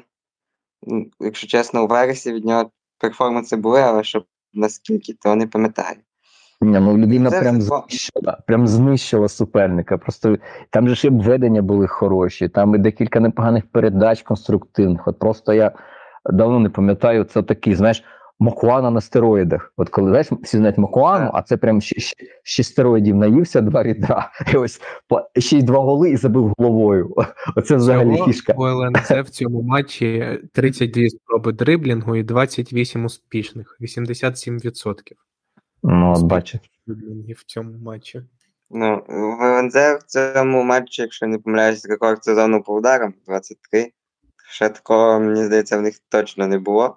Навіть ні, там першій лізі, може, і не було. Там Шестаков теж ще одна, ще одна людина, яка зловила якийсь такий суперстрік. Якщо Пасіч вбив поворотом, то Шестаков він лідер туру по ключовим, три ключові, тобто такі, коли не потрібно більше обробляти. І ще там було, здається, декілька, одна чи дві передачі під удар, але там після цього там декілька ще було рухів, тому вона не ключова, вона просто передача під удар. А ударів так, ударів було багато. І що ви думали? Ось ми так розпинаємося, розпинаємося, але міг статися дійсно відскок. Міг статися відскок. Фіренко, але Фіренко нагадав про себе часів Чорноморця. Дуже гарний гол. Піймав з лету, в кут поклав. Це... В цьому турі загалом багато голів було забито гарних. А цей, напевно, один з найкращих. Дуже красиво він пробив. В Чорноморці в минулому сезоні він так забивав, а от в Зорі я не пам'ятаю щось подібне. Можливо, під керівництвом нових тренерів, хто там буде керувати Зорею, поки не зрозуміло, але розкриється. згадайте мене потім. Ну, дійсно, 88 хвилина, 1-1, і таке, блін, чому? Come on, як це так? Ну, не, не можу сказати, що прямо ж аж настільки переконливою було ЛНЗ ось ці 88 хвилин, як після. От після того, як е, забиває Лефіренко, на, наступну, так, наступна ж атака, Пасіч знову виводить вперед ЛНЗ, і потім за решту матчу ще три удари, і це все три бікченс моменти. Один в Прядуна, потім знову в Пасіча, і потім ще в Тищенка. Так, тобто е, там же ж потім просто почалось щось неймовірне, і тут я не розумію вже зорю. Ну там реально вже втратили всі, всі над всім контроль, бо ти здобуваєш, вимучуєш такий бажаний цей гол. Причому не можна сказати, що цей гол назрівав, що цей гол там якось читався, що він там якось е, ну, в контексті чогось був. Був момент у нагнойного десь на хвилині 50-й. Ну, це все, що я пам'ятаю за матч. Такі якісь ну, неоковирні, напіврандомні, такі напіввипадкові удари. І тут один-один є можливість зачепитися за очко.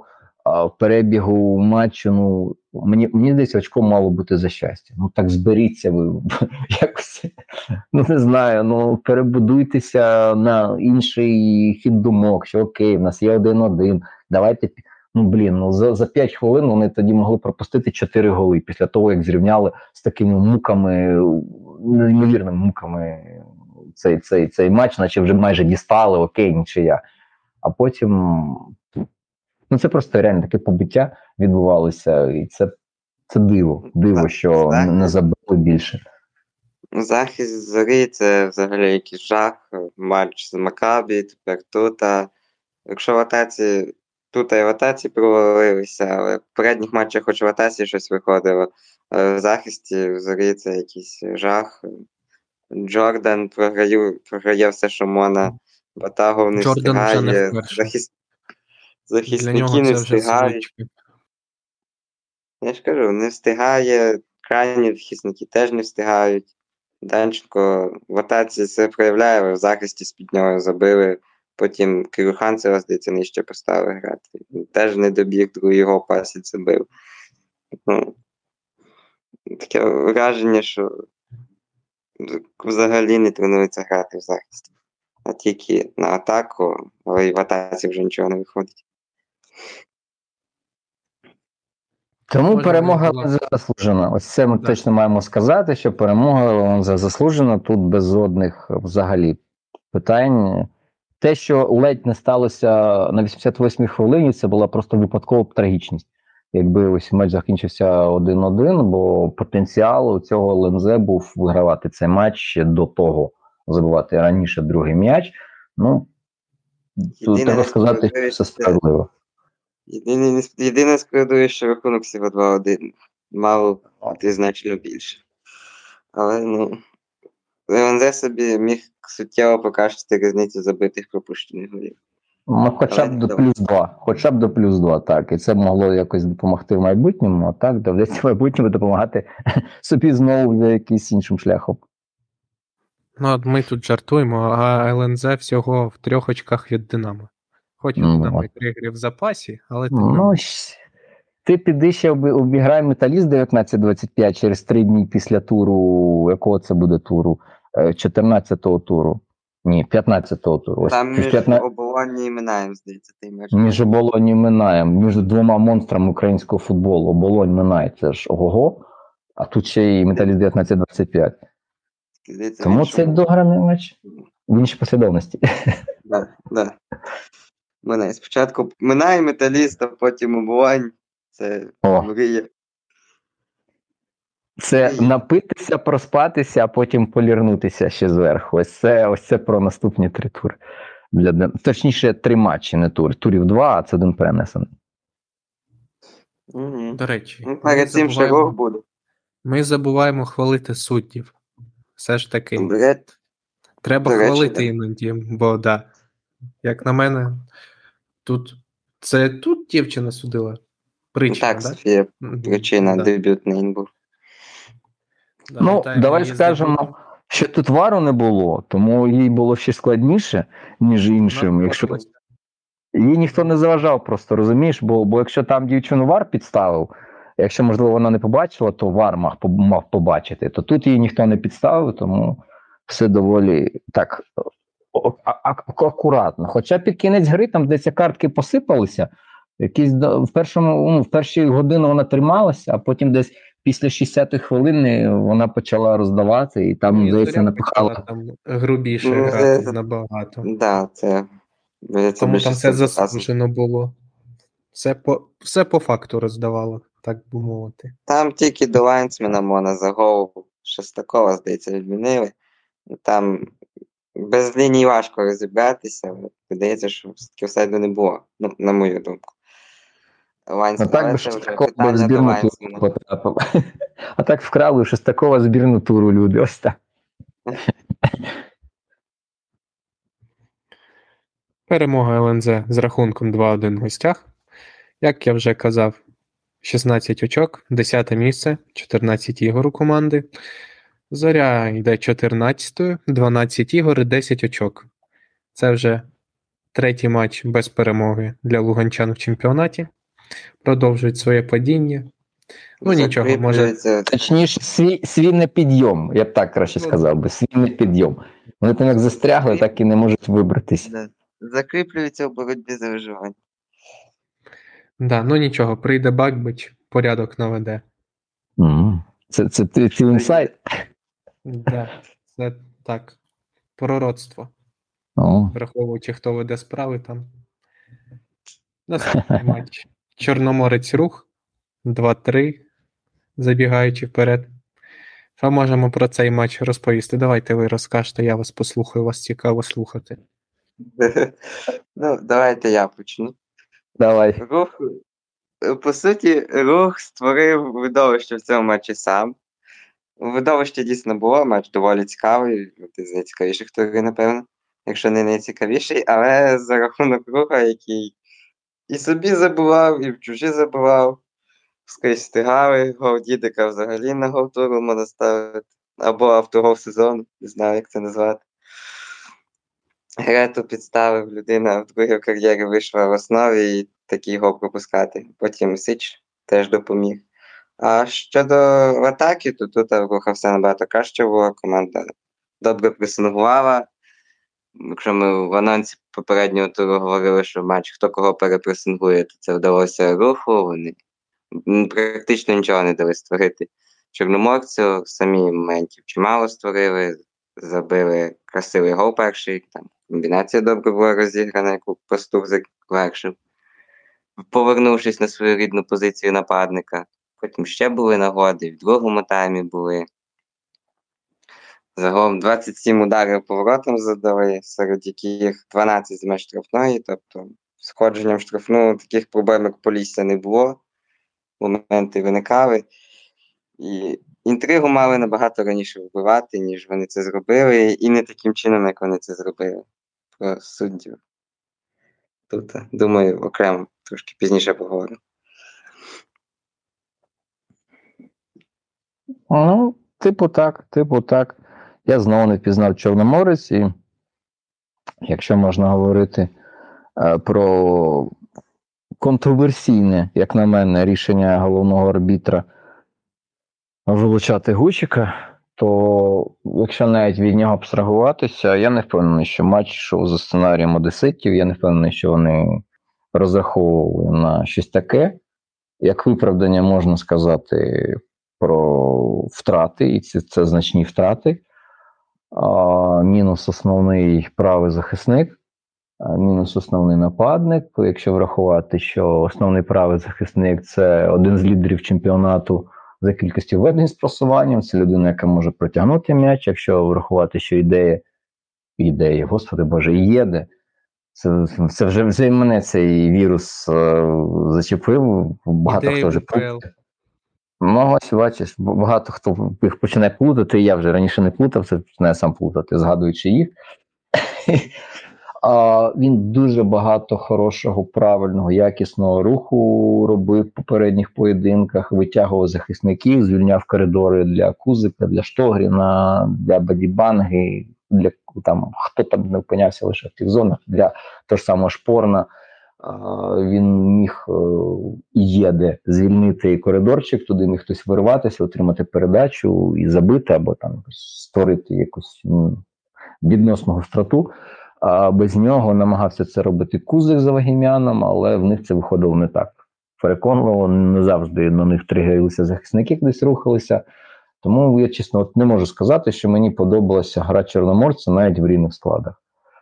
Все одно відчувалося, що рух краще готовий, що він, наче і свіжіший, що він, наче краще розуміє, що потрібно робити, коли потрібно робити. Хоча теж я б не став би говорити щось таке, прямо що це було якесь космічне, щось таке небачене.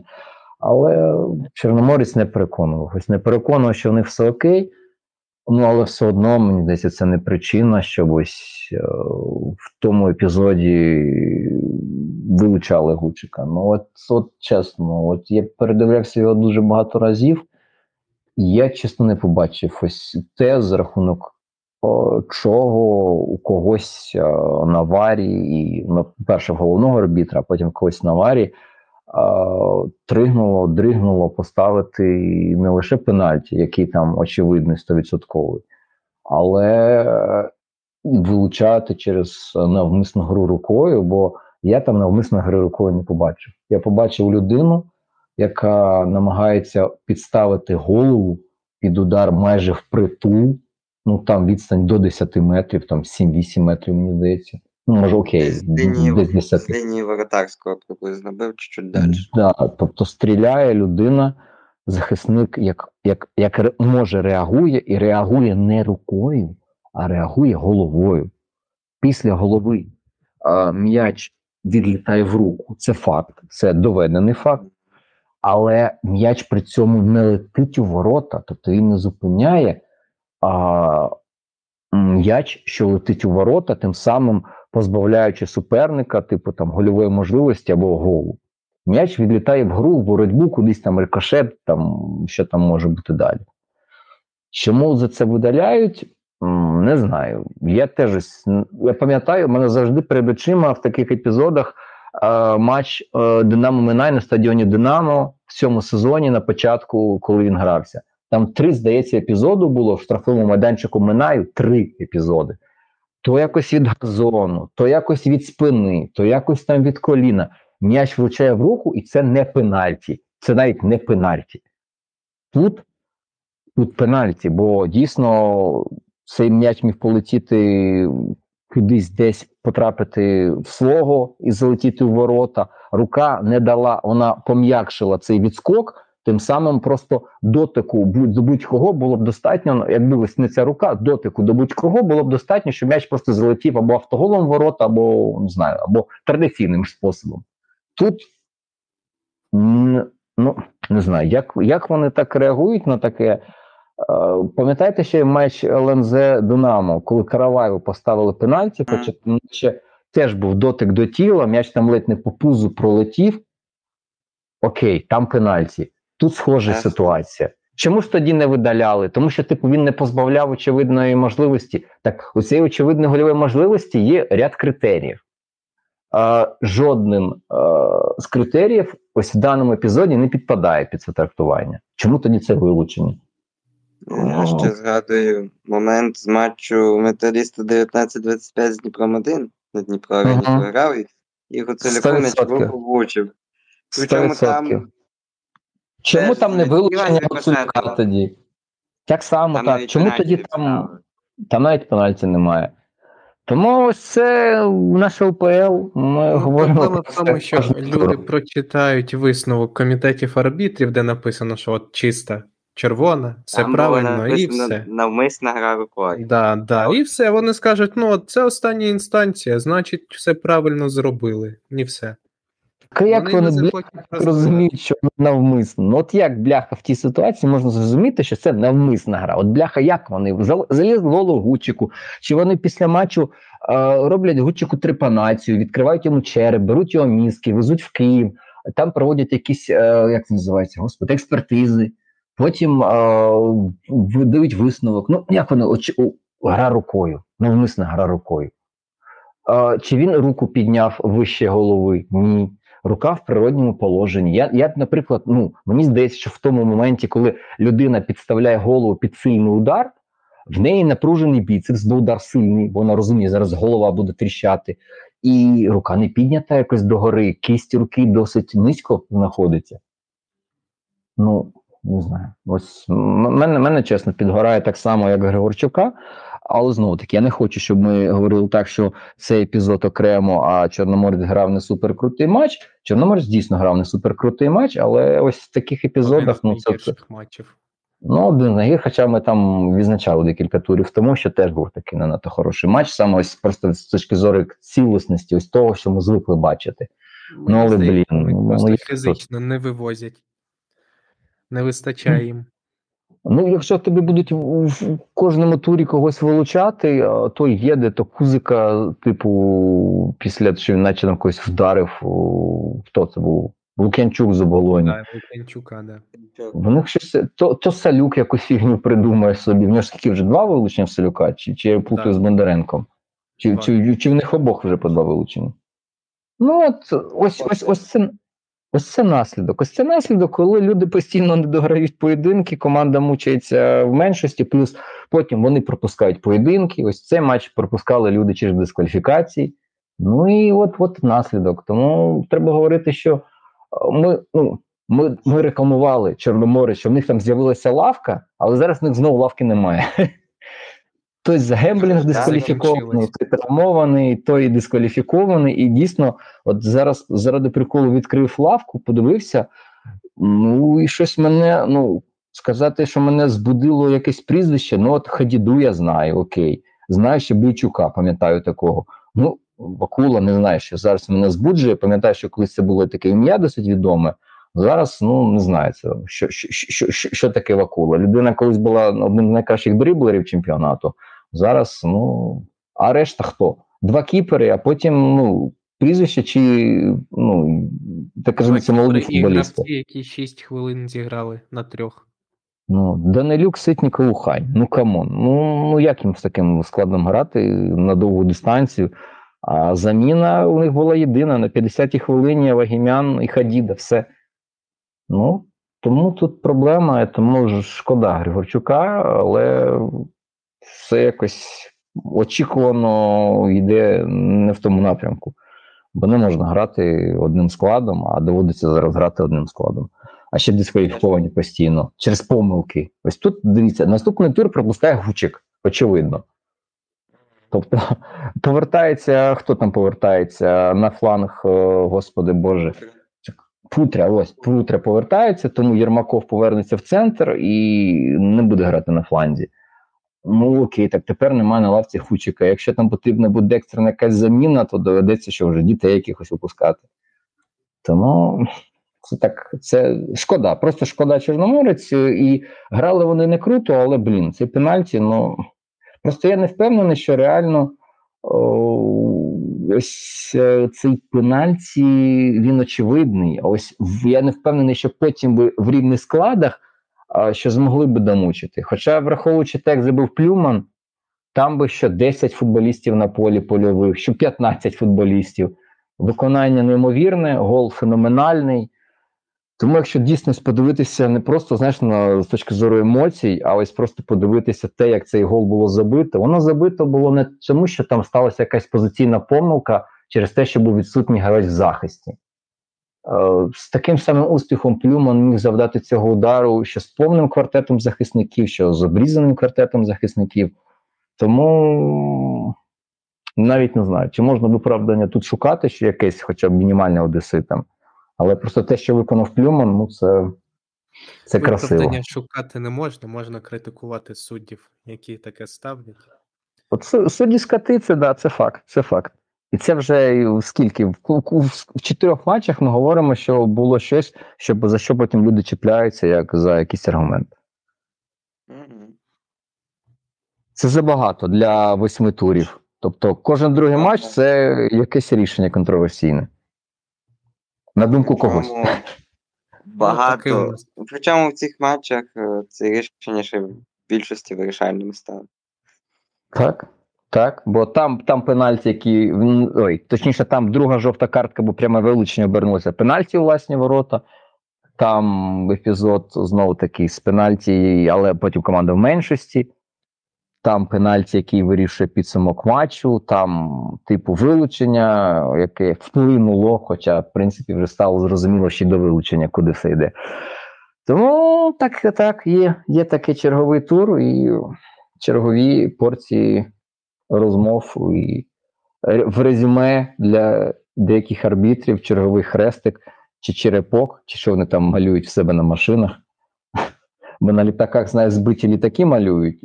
А от що інтересно, арбітри собі на машинах малюють. Черепки, гробики, вбиті команди, як вони це зображають на дверях в себе. Закреслені Аж логотипи команд. З- Закреслені логотипи, точно. Кого я вбив в минулому турі? Так, Чорноморець рух 2-3. По XG у Чорноморця 0,34, у Руха 2,55 з урахуванням цього пенальті недолугого. Ну, тим не менше. Ні, ні, ні, ні, ні, ні. Пенальті правильний, а от вилучення, от то неправильне. Ось так. А то ти сказав зараз, і ніхто нічого не зрозуміє. Да, прошу вибачення. П'яте місце у Руха, 24 очки, 14 ігор. Е, Восьме, ай, сьоме місце у Чорноморця, 13 ігор, 19 очок. За рахунок очних зустрічей з Динамо вище. Ну і останній матч цього туру. Один. Ой. Не дуже цікавий матч в плані. атакування. видовищності. Да, в плані видовищності, да. По-перше, мені здається, що центр Шахтаря підсів після Барселони. Степаненко дуже важкий був, Судаков. Ну, такий в'яленький. Ну і плюс. На пів шостого. Да, да. Якось так. Ну, Точніше, плюс на можна- пів. Який там його номер? На пів, півдесятої, 9.30, десь так, так. Угу. Да, десь так. Да. Ну і плюс 9:30. можна, Ну, Степаненка на півшостий. да. Да. 5.30. Угу. ще сказати про надійний, ну, досить надійний захист у Дніпра 1, якщо не рахувати перший гол, і що передувало цьому голу. Ну, перший Там гол. кошетів. Там, там порнографія просто реально. Так, в цілому. І потім ще момент був в Невертоні, коли розірвали захист атак. ну. А, да, можна ще його задати. А так, в принципі, сухий. Ну, це якщо сильно-сильно захотіти, його можна назвати. Ну, якщо б зіграв воротаря, то забував би а так. Ну так. Да. В, в основному гра була в центрі. в основному володів м'ячем Шахтар, але ні до чого цікавого це не приводило. От як було Динамо з Дідом, от так в цьому матчі виглядав Шахтар. Все вирішили індивідуальні якості Гуцуляка, Лєднєва, ну і Серапій теж. Класно підключився на стандарт. Легенда, просто легенда. Терапій це вже стандартний гол Дніпра 1 з минулого сезону, а тепер і в цьому вже згадали, що вони так вміють. Тільки Да, він скільки результатів привіз. Ага. Він же їм результатів скільки затащив тоді в тому сезоні. Да. І На теж багато хто голів. Да, да, було таке, що реально останні, прям, прям останні останні, там вже 90 плюс навіть був, здається, Минаю він так забивав. Точно, а хоча ні, не Минаю. Вони просто в Ужгороді грали, тому мені стадіон все на, на... Так, так, так, так. Руху точно. Тому це вже так. Фірмовий стиль, фірмовий рівень. Ну, те, щоб в деяких командах, типу як Динамо, там наче є Попов, але немає кому виконати подачу. Тому Динамо, ще раз нагадаю, нуль голів. Це єдина команда в УПЛ, яка ще не забивала головою. В цьому чемпіонаті. Єдина така команда, решта 15 хоча б один бодай гол не забили. А Дніпряни, ось теж у них така прикольна статистика, в них та ударів фігня зовсім. Ну, Вони першими трьома ударами забили три голи. Ось це мені здається унікальна якась. Хоча не факт, що унікальна. Е, Але це дуже важко відтворити, повторити знову. В стилі команд Мовіні.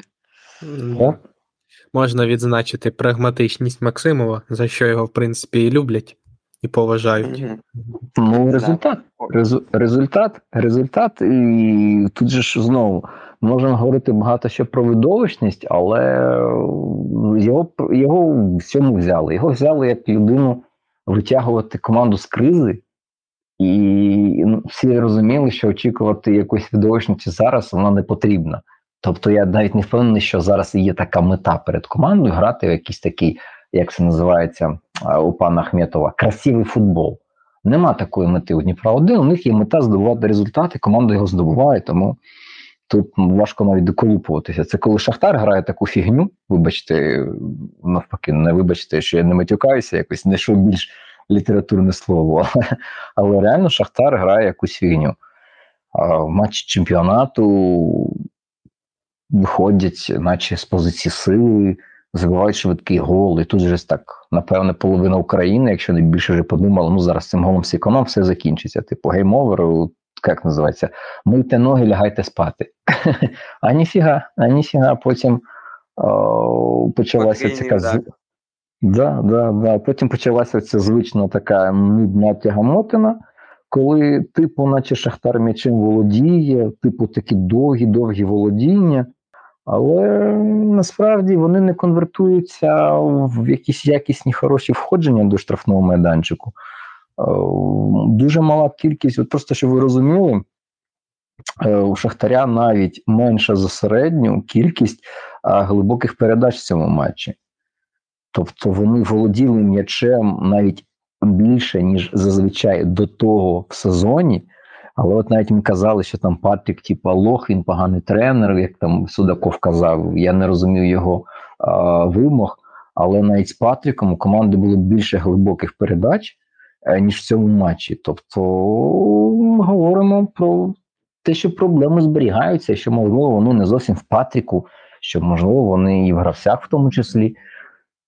Бо коли ти постійно з м'ячем, ти маєш виконувати точні передачі в чужий штрафний майданчик. От Судаков, окей, він виконав 3 з 8, тому до нього претензій найменше. Але коли все заточено так під одного гравця, ну це проблема. Що це фактично єдиний футболіст, який може віддати ось таку хорошу, якісну передачу о, у штрафний майданчик, це в радіус 20-метровий. Ну і це не можна говорити, що це якась така, знаєте, випадковість, бо в матчі проти Динамо там 6 глибоких передач за середнього для них тоді там 55% володіння. Тому в матчах проти, хоча знову таки це смішно говорити, Динамо організований захист, тим паче, як забив Зубков.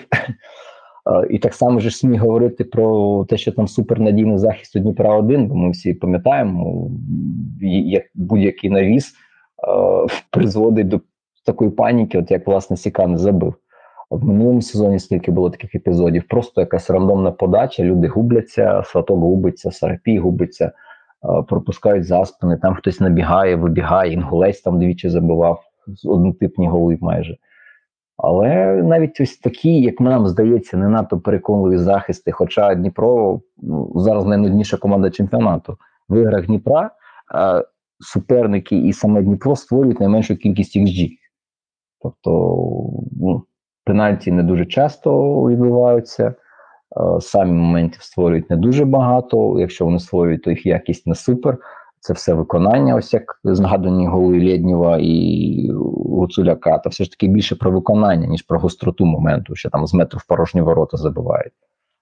Але Шахтар ну, непереконливий максимально. І не знаю, ось одна справа, це теж мені нагадує, починає нагадувати якесь Динамо, коли Барселона тебе затискає, і в тебе є можливість гостро атакувати, є глибина, там щось цікаве можна можна створити. Хоча знову цей гол забитий е, Сіканом Барселоні, там скільки 27 передач, типу, типу рекорд цього сезону Ліги Чемпіонів перед голом. Ну тут так само. Мені здається, цьому шахтарю після всіх цих експериментів, починаючи від Дедзербі і цими іноземними фахівцями, їм набагато легше грати під тиском на власній половині поля, е, ніж переходити в центр поля і грати під таким самим тиском біля чужих воріт. Тому що просто якщо подивитися на конверсію ось цього володіння, то вони навіть проти Барселони в лізі чемпіонів, бачите, можуть вистояти там за 20 передач, е, не втратити м'яч біля власних воріт. А ось таку саму серію провести з 20 передач у фіналі титані суперника, це Шахтар не може. Тому тут треба говорити, що якості атакувальних футболістів недостатньо, хоч наче скажеш, у Судаков, там, у там Криськів, у там Невертон, у Зубков. Але як бачимо, навіть Дніпро 1 може захиститися.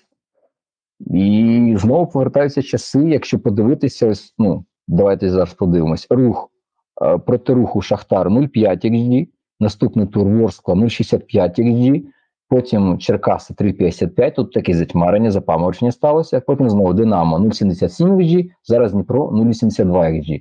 Тобто, навіть якщо оцінити, то в п'яти, е, в чотирьох з останніх п'яти турів ну, якість моментів у Шахтаря не альо. Окей, там вилучення, там ще щось можна знайти якусь причину, завжди можна дочепитися.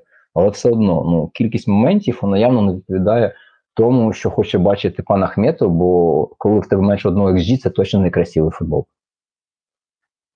Я про Шахтар дійсно сказав, що команда, коли на неї тиснуть, ній потрібно з підпресингу виходити. Це навіть ці гри було помітно, я вже метеркно згадував, вони тоді дійсно гарно пресинг розбили. Різник, до речі, показав себе добре на грі ногами, ми його раніше критикували, але в останніх матчах він якраз в цьому компоненті добре себе проявляє. І ось такі моменти. Тоді Шахтар створює, вони вибігають, вони добре розігрують прес. А от коли пресингу немає, і вони просто переходять, розставляються перед штрафним майданчиком суперника, як це було останні 30 хвилин, то тоді все зводиться до банальних подач, що було при Патрику. Тепер нічого не міняється. Ті самі подачі, Гучовишвілі, Азаров, потім і Судаков почав подавати. Але ж Келсі, Сікан, не говорять, можуть забити, але їм потрібно точно подати, а не просто в зону, бо зріст їм не дозволяє виграти боротьбу того ж Сарапія. Чи Адами. Ну, так і є. Ну, це реально сміх, дивіться. Ось. А Шахтаря 10 ударів. Ну, що таке 10 ударів для команди, яка типу домінує 60 володіння? Ну, це ніщо, це мало, це дуже мало. І ось Зубков на 50-й хвилині лупанув там з центра поля. Окей, що що думаєте, відбувалося далі? А далі за 40 плюс хвилин, за 45 хвилин три удари. Заблокований удар Степаненка і два удари е, неточних. Зубкова знову таки з центра поля, це вже 80-та хвилина. І Келсі на 84-й з штрафного там теж не влучив. Ну, ну come on, ну це хіба красивий футбол? Мені так здається, ще 3-4 тури, хоча вже 3-4 тури кінець сезону, бо ще Лігу Чемпіонів ще в ці тури, то щось у Пушича може теж е, не скластися дружба з Ахметовим, бо ну, це не красиво.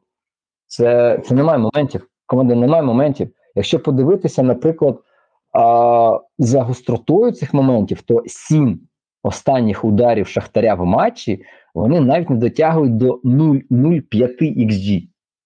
Тобто це 0,03, 0,04, 0,01, там на рівні похибки взагалі там 0,000000001. Далі. Тому так, це переважно дальні удари, і тобто є проблема. Є проблема зайти в штрафний майданчик. Ось а, як проблема було зайти в штрафний майданчик в Динамо без Ярмоленка. Ну але в Шахтарі дивіться, Судаков здоровий, ну наче вже здоровий, форму набрав. А, Крисків на місці, врочі, наче так, Зубков живий, живий. Навіть легендарний Степаненко, і той і живий. Хоча знову таки давайте нагадаємо, що а, Степаненко не зіграв цей весь матч що команда програє і знімають лідера на 70-й хвилині, знімають опорника замість Келсі. хвилини з язиком на плечі бігав. Ну після Барселони вже, вже важко два матчі на тиждень грати. Два матчі на тиждень він вже не витягується. Помітно, що з минулого сезону. Я відчую, що я теж інколи міняв, бо він реально вже не витягує. Так і є. А хто замість нього такий дядька з яйцями, типу хто? Ракіцький? Ну окей, Ракіцький. Ну щось Ракіцький теж не альо, бо, а, Його теж замінили. бо, бо його теж замінили. І, і, і хто? І хто тоді, ось хто тоді буде в цей важкий момент, коли команда, типу, там поступається, хоча, наче початок був такий хороший, все було під контролем, потім бабах три, ну не те, щоб рандомні, але такі напіввипадкові історії, кутовий, е, швидка атака, штрафний і все. І команда програє 1-3, а хто буде діставати? Ну, Чигринського треба було хіба ставити, можливо, він би на досвіді. Але ось Шахтаря зараз страшенний дисбаланс, у них купа гравців. Е, я навіть зараз, якщо по пам'яті мені скаже, перерахуй всіх е, з першого номера, по який там, я напевне всіх не згадаю, напевно, точно когось забуду. Бо футболістів неймовірно багато. Не всі навіть потрапляють до складу. 30 чимось заявка. Так, не всі потрапляють до складу, не всі навіть там на трибунах місце можна знайти, бо їх людей реально дуже багато. Тому як з цим, цим цирком будуть е, щось робити, тим паче новий тренер, тим паче проблеми та ну тренер пішов, а проблеми ну проблеми від того не змінилися. Воно точніше, проблеми від того не пішли разом з Патріком. Бо як Шахтар був доволі непереконливим в позиційному нападі, так ми ну я б не сказав примітивним як Динамо. Просто Динамо зрозуміло, що вже нема чого викаблучуватися, і треба повертатися берегів. Тим паче, що зараз е, а у них є просто така можливість, бо Динамо йде на якому там восьмому місці, тому вже навіть Шахтар, коли Шахтар, Кривбас навіть не з зневагою. Та восьма команда чемпіонату, ми зараз їх пресингом, а та та. І я так думаю, що рух може так само вийти з такими думками. Так, ми, ми п'яті, Динамо восьме, Для давай такого запустимо. експерименту з Чорноморцем може і спробують. Може, і спробують. Просто тепер ж тепер Так, Динамо розуміє. Вони так завжди грають. Ну от. Тепер Динамо буде пуляти за спини руху, а Шахтар не може так грати, бо це ж не красиво, ви ж розумієте? І ось тут, і ось тут, ось тут мені дуже це реально цікаво, як Шахтар буде продовжувати грати з позиції сили, бо це красиво. Хоча ми зараз бачимо, що аргументів для такої гри не завжди вистачає. І тут навіть проти колоса бувають проблеми, хоч і в меншості, а проти руху проблеми. Хоча ж ми пам'ятаємо минулий сезон, коли в меншості Шахтар навіть домінував проти руху. Тобто все змінюється, а от Шахтар не змінюється. І це знову таки Європа Європою, Барселона Барселоною. Можливо, нав'яжуть боротьбу спорту за другу сходинку, хоча скоріш за все вже третя сходинка, але все одно це вже Ліга Європи на наступний рік. Точніше, ну на, на продовження сезону. Просто ось дійсно не виглядає Шахтар ось тим Шахтарем, яким ми пам'ятаємо там 5 років тому, 6 років тому, коли ти розумієш, що коли Шахтар виходить проти Колгосп, то Колгоспа дуже мало шансів. Зараз е, шанси кожного колгоспу проти матч у матчі проти Шахтаря, вони ну не нульові, як раніше. Вони як мінімум 1% найслабших, і тих, хто трішечки постатусніший, там вже відсотків 20 даже можливо є. Ну от Шахтар дійсно не переконує, чергове не переконує. Це вже ж не вперше. Шахтар вже втратив досить багато очок, а там, де він їх здобував, то це відбувалося не без е, такого скрипу, страшенного скрипу, що навіть в Києві було чутно. А Дніпро, Дніпро тишком-нишком вискочив на перше місце, і це реально най, най, напевно, най, найбільш яскрава метаморфоза нинішнього чемпіонату, як е, від моменту, коли здавалося вже все програно, команда повертається на перше місце.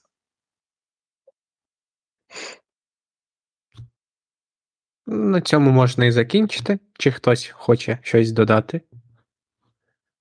Мовчання. В принципі, все сказано. Згоден. Поразка Шахтаря 1-3. Дніпро посідає першу сходинку після цього матчу. 14 ігор, 30 очок. Шахтар четвертий, 12 ігор, 24 очки. З чим ми їх і не вітаємо. Можемо поспівчувати приводу такої суми. Президенту, що некрасиво. Да. Мгм. Так, що у нас там? Рекомендації на наступний тур? За два тижні. Да. От до, Чи рекомендації на матчі збірних якісь зробимо? в збірні то треба ще дивитися, хто там грає з ким. Давай скажемо, що Шахтар гратиме з Поліссям, і це треба обов'язково буде дивитися. Бо команда Полісся, вона наче створена для того, щоб грати проти Шахтаря. Ось прямо ось особливо Макуана, Макуана. Макуана просто, просто це от. Це ось як не знаю, як, як хтось там Нострадамус колись десь написав там і зараз розгадало. Це, оце, це про це про цю дуель. Це буде одно, щось максимально епічне. Ага. Ну і Динамо рух.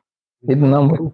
І Дніпро Чорноморець ще. А, в понеділок ж тур ще продовжиться, так. Да. Ну, так. то може три круті матчі, три круті матчі, тому є чого обирати.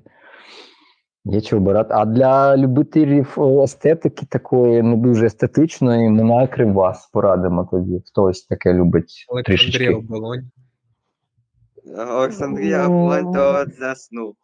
Ну, то для сну, але бляха в неділю о 15.00, розумієш? І тут Я краще. Можливо, хтось днем любить поспати, потримати. Можливо, у когось є маленькі діти, вони сплять якраз в цей момент, коли діти сплять. То для вас це матч. Так, Да- Данилі, привіт. Він, напевно, зараз спить, напевно.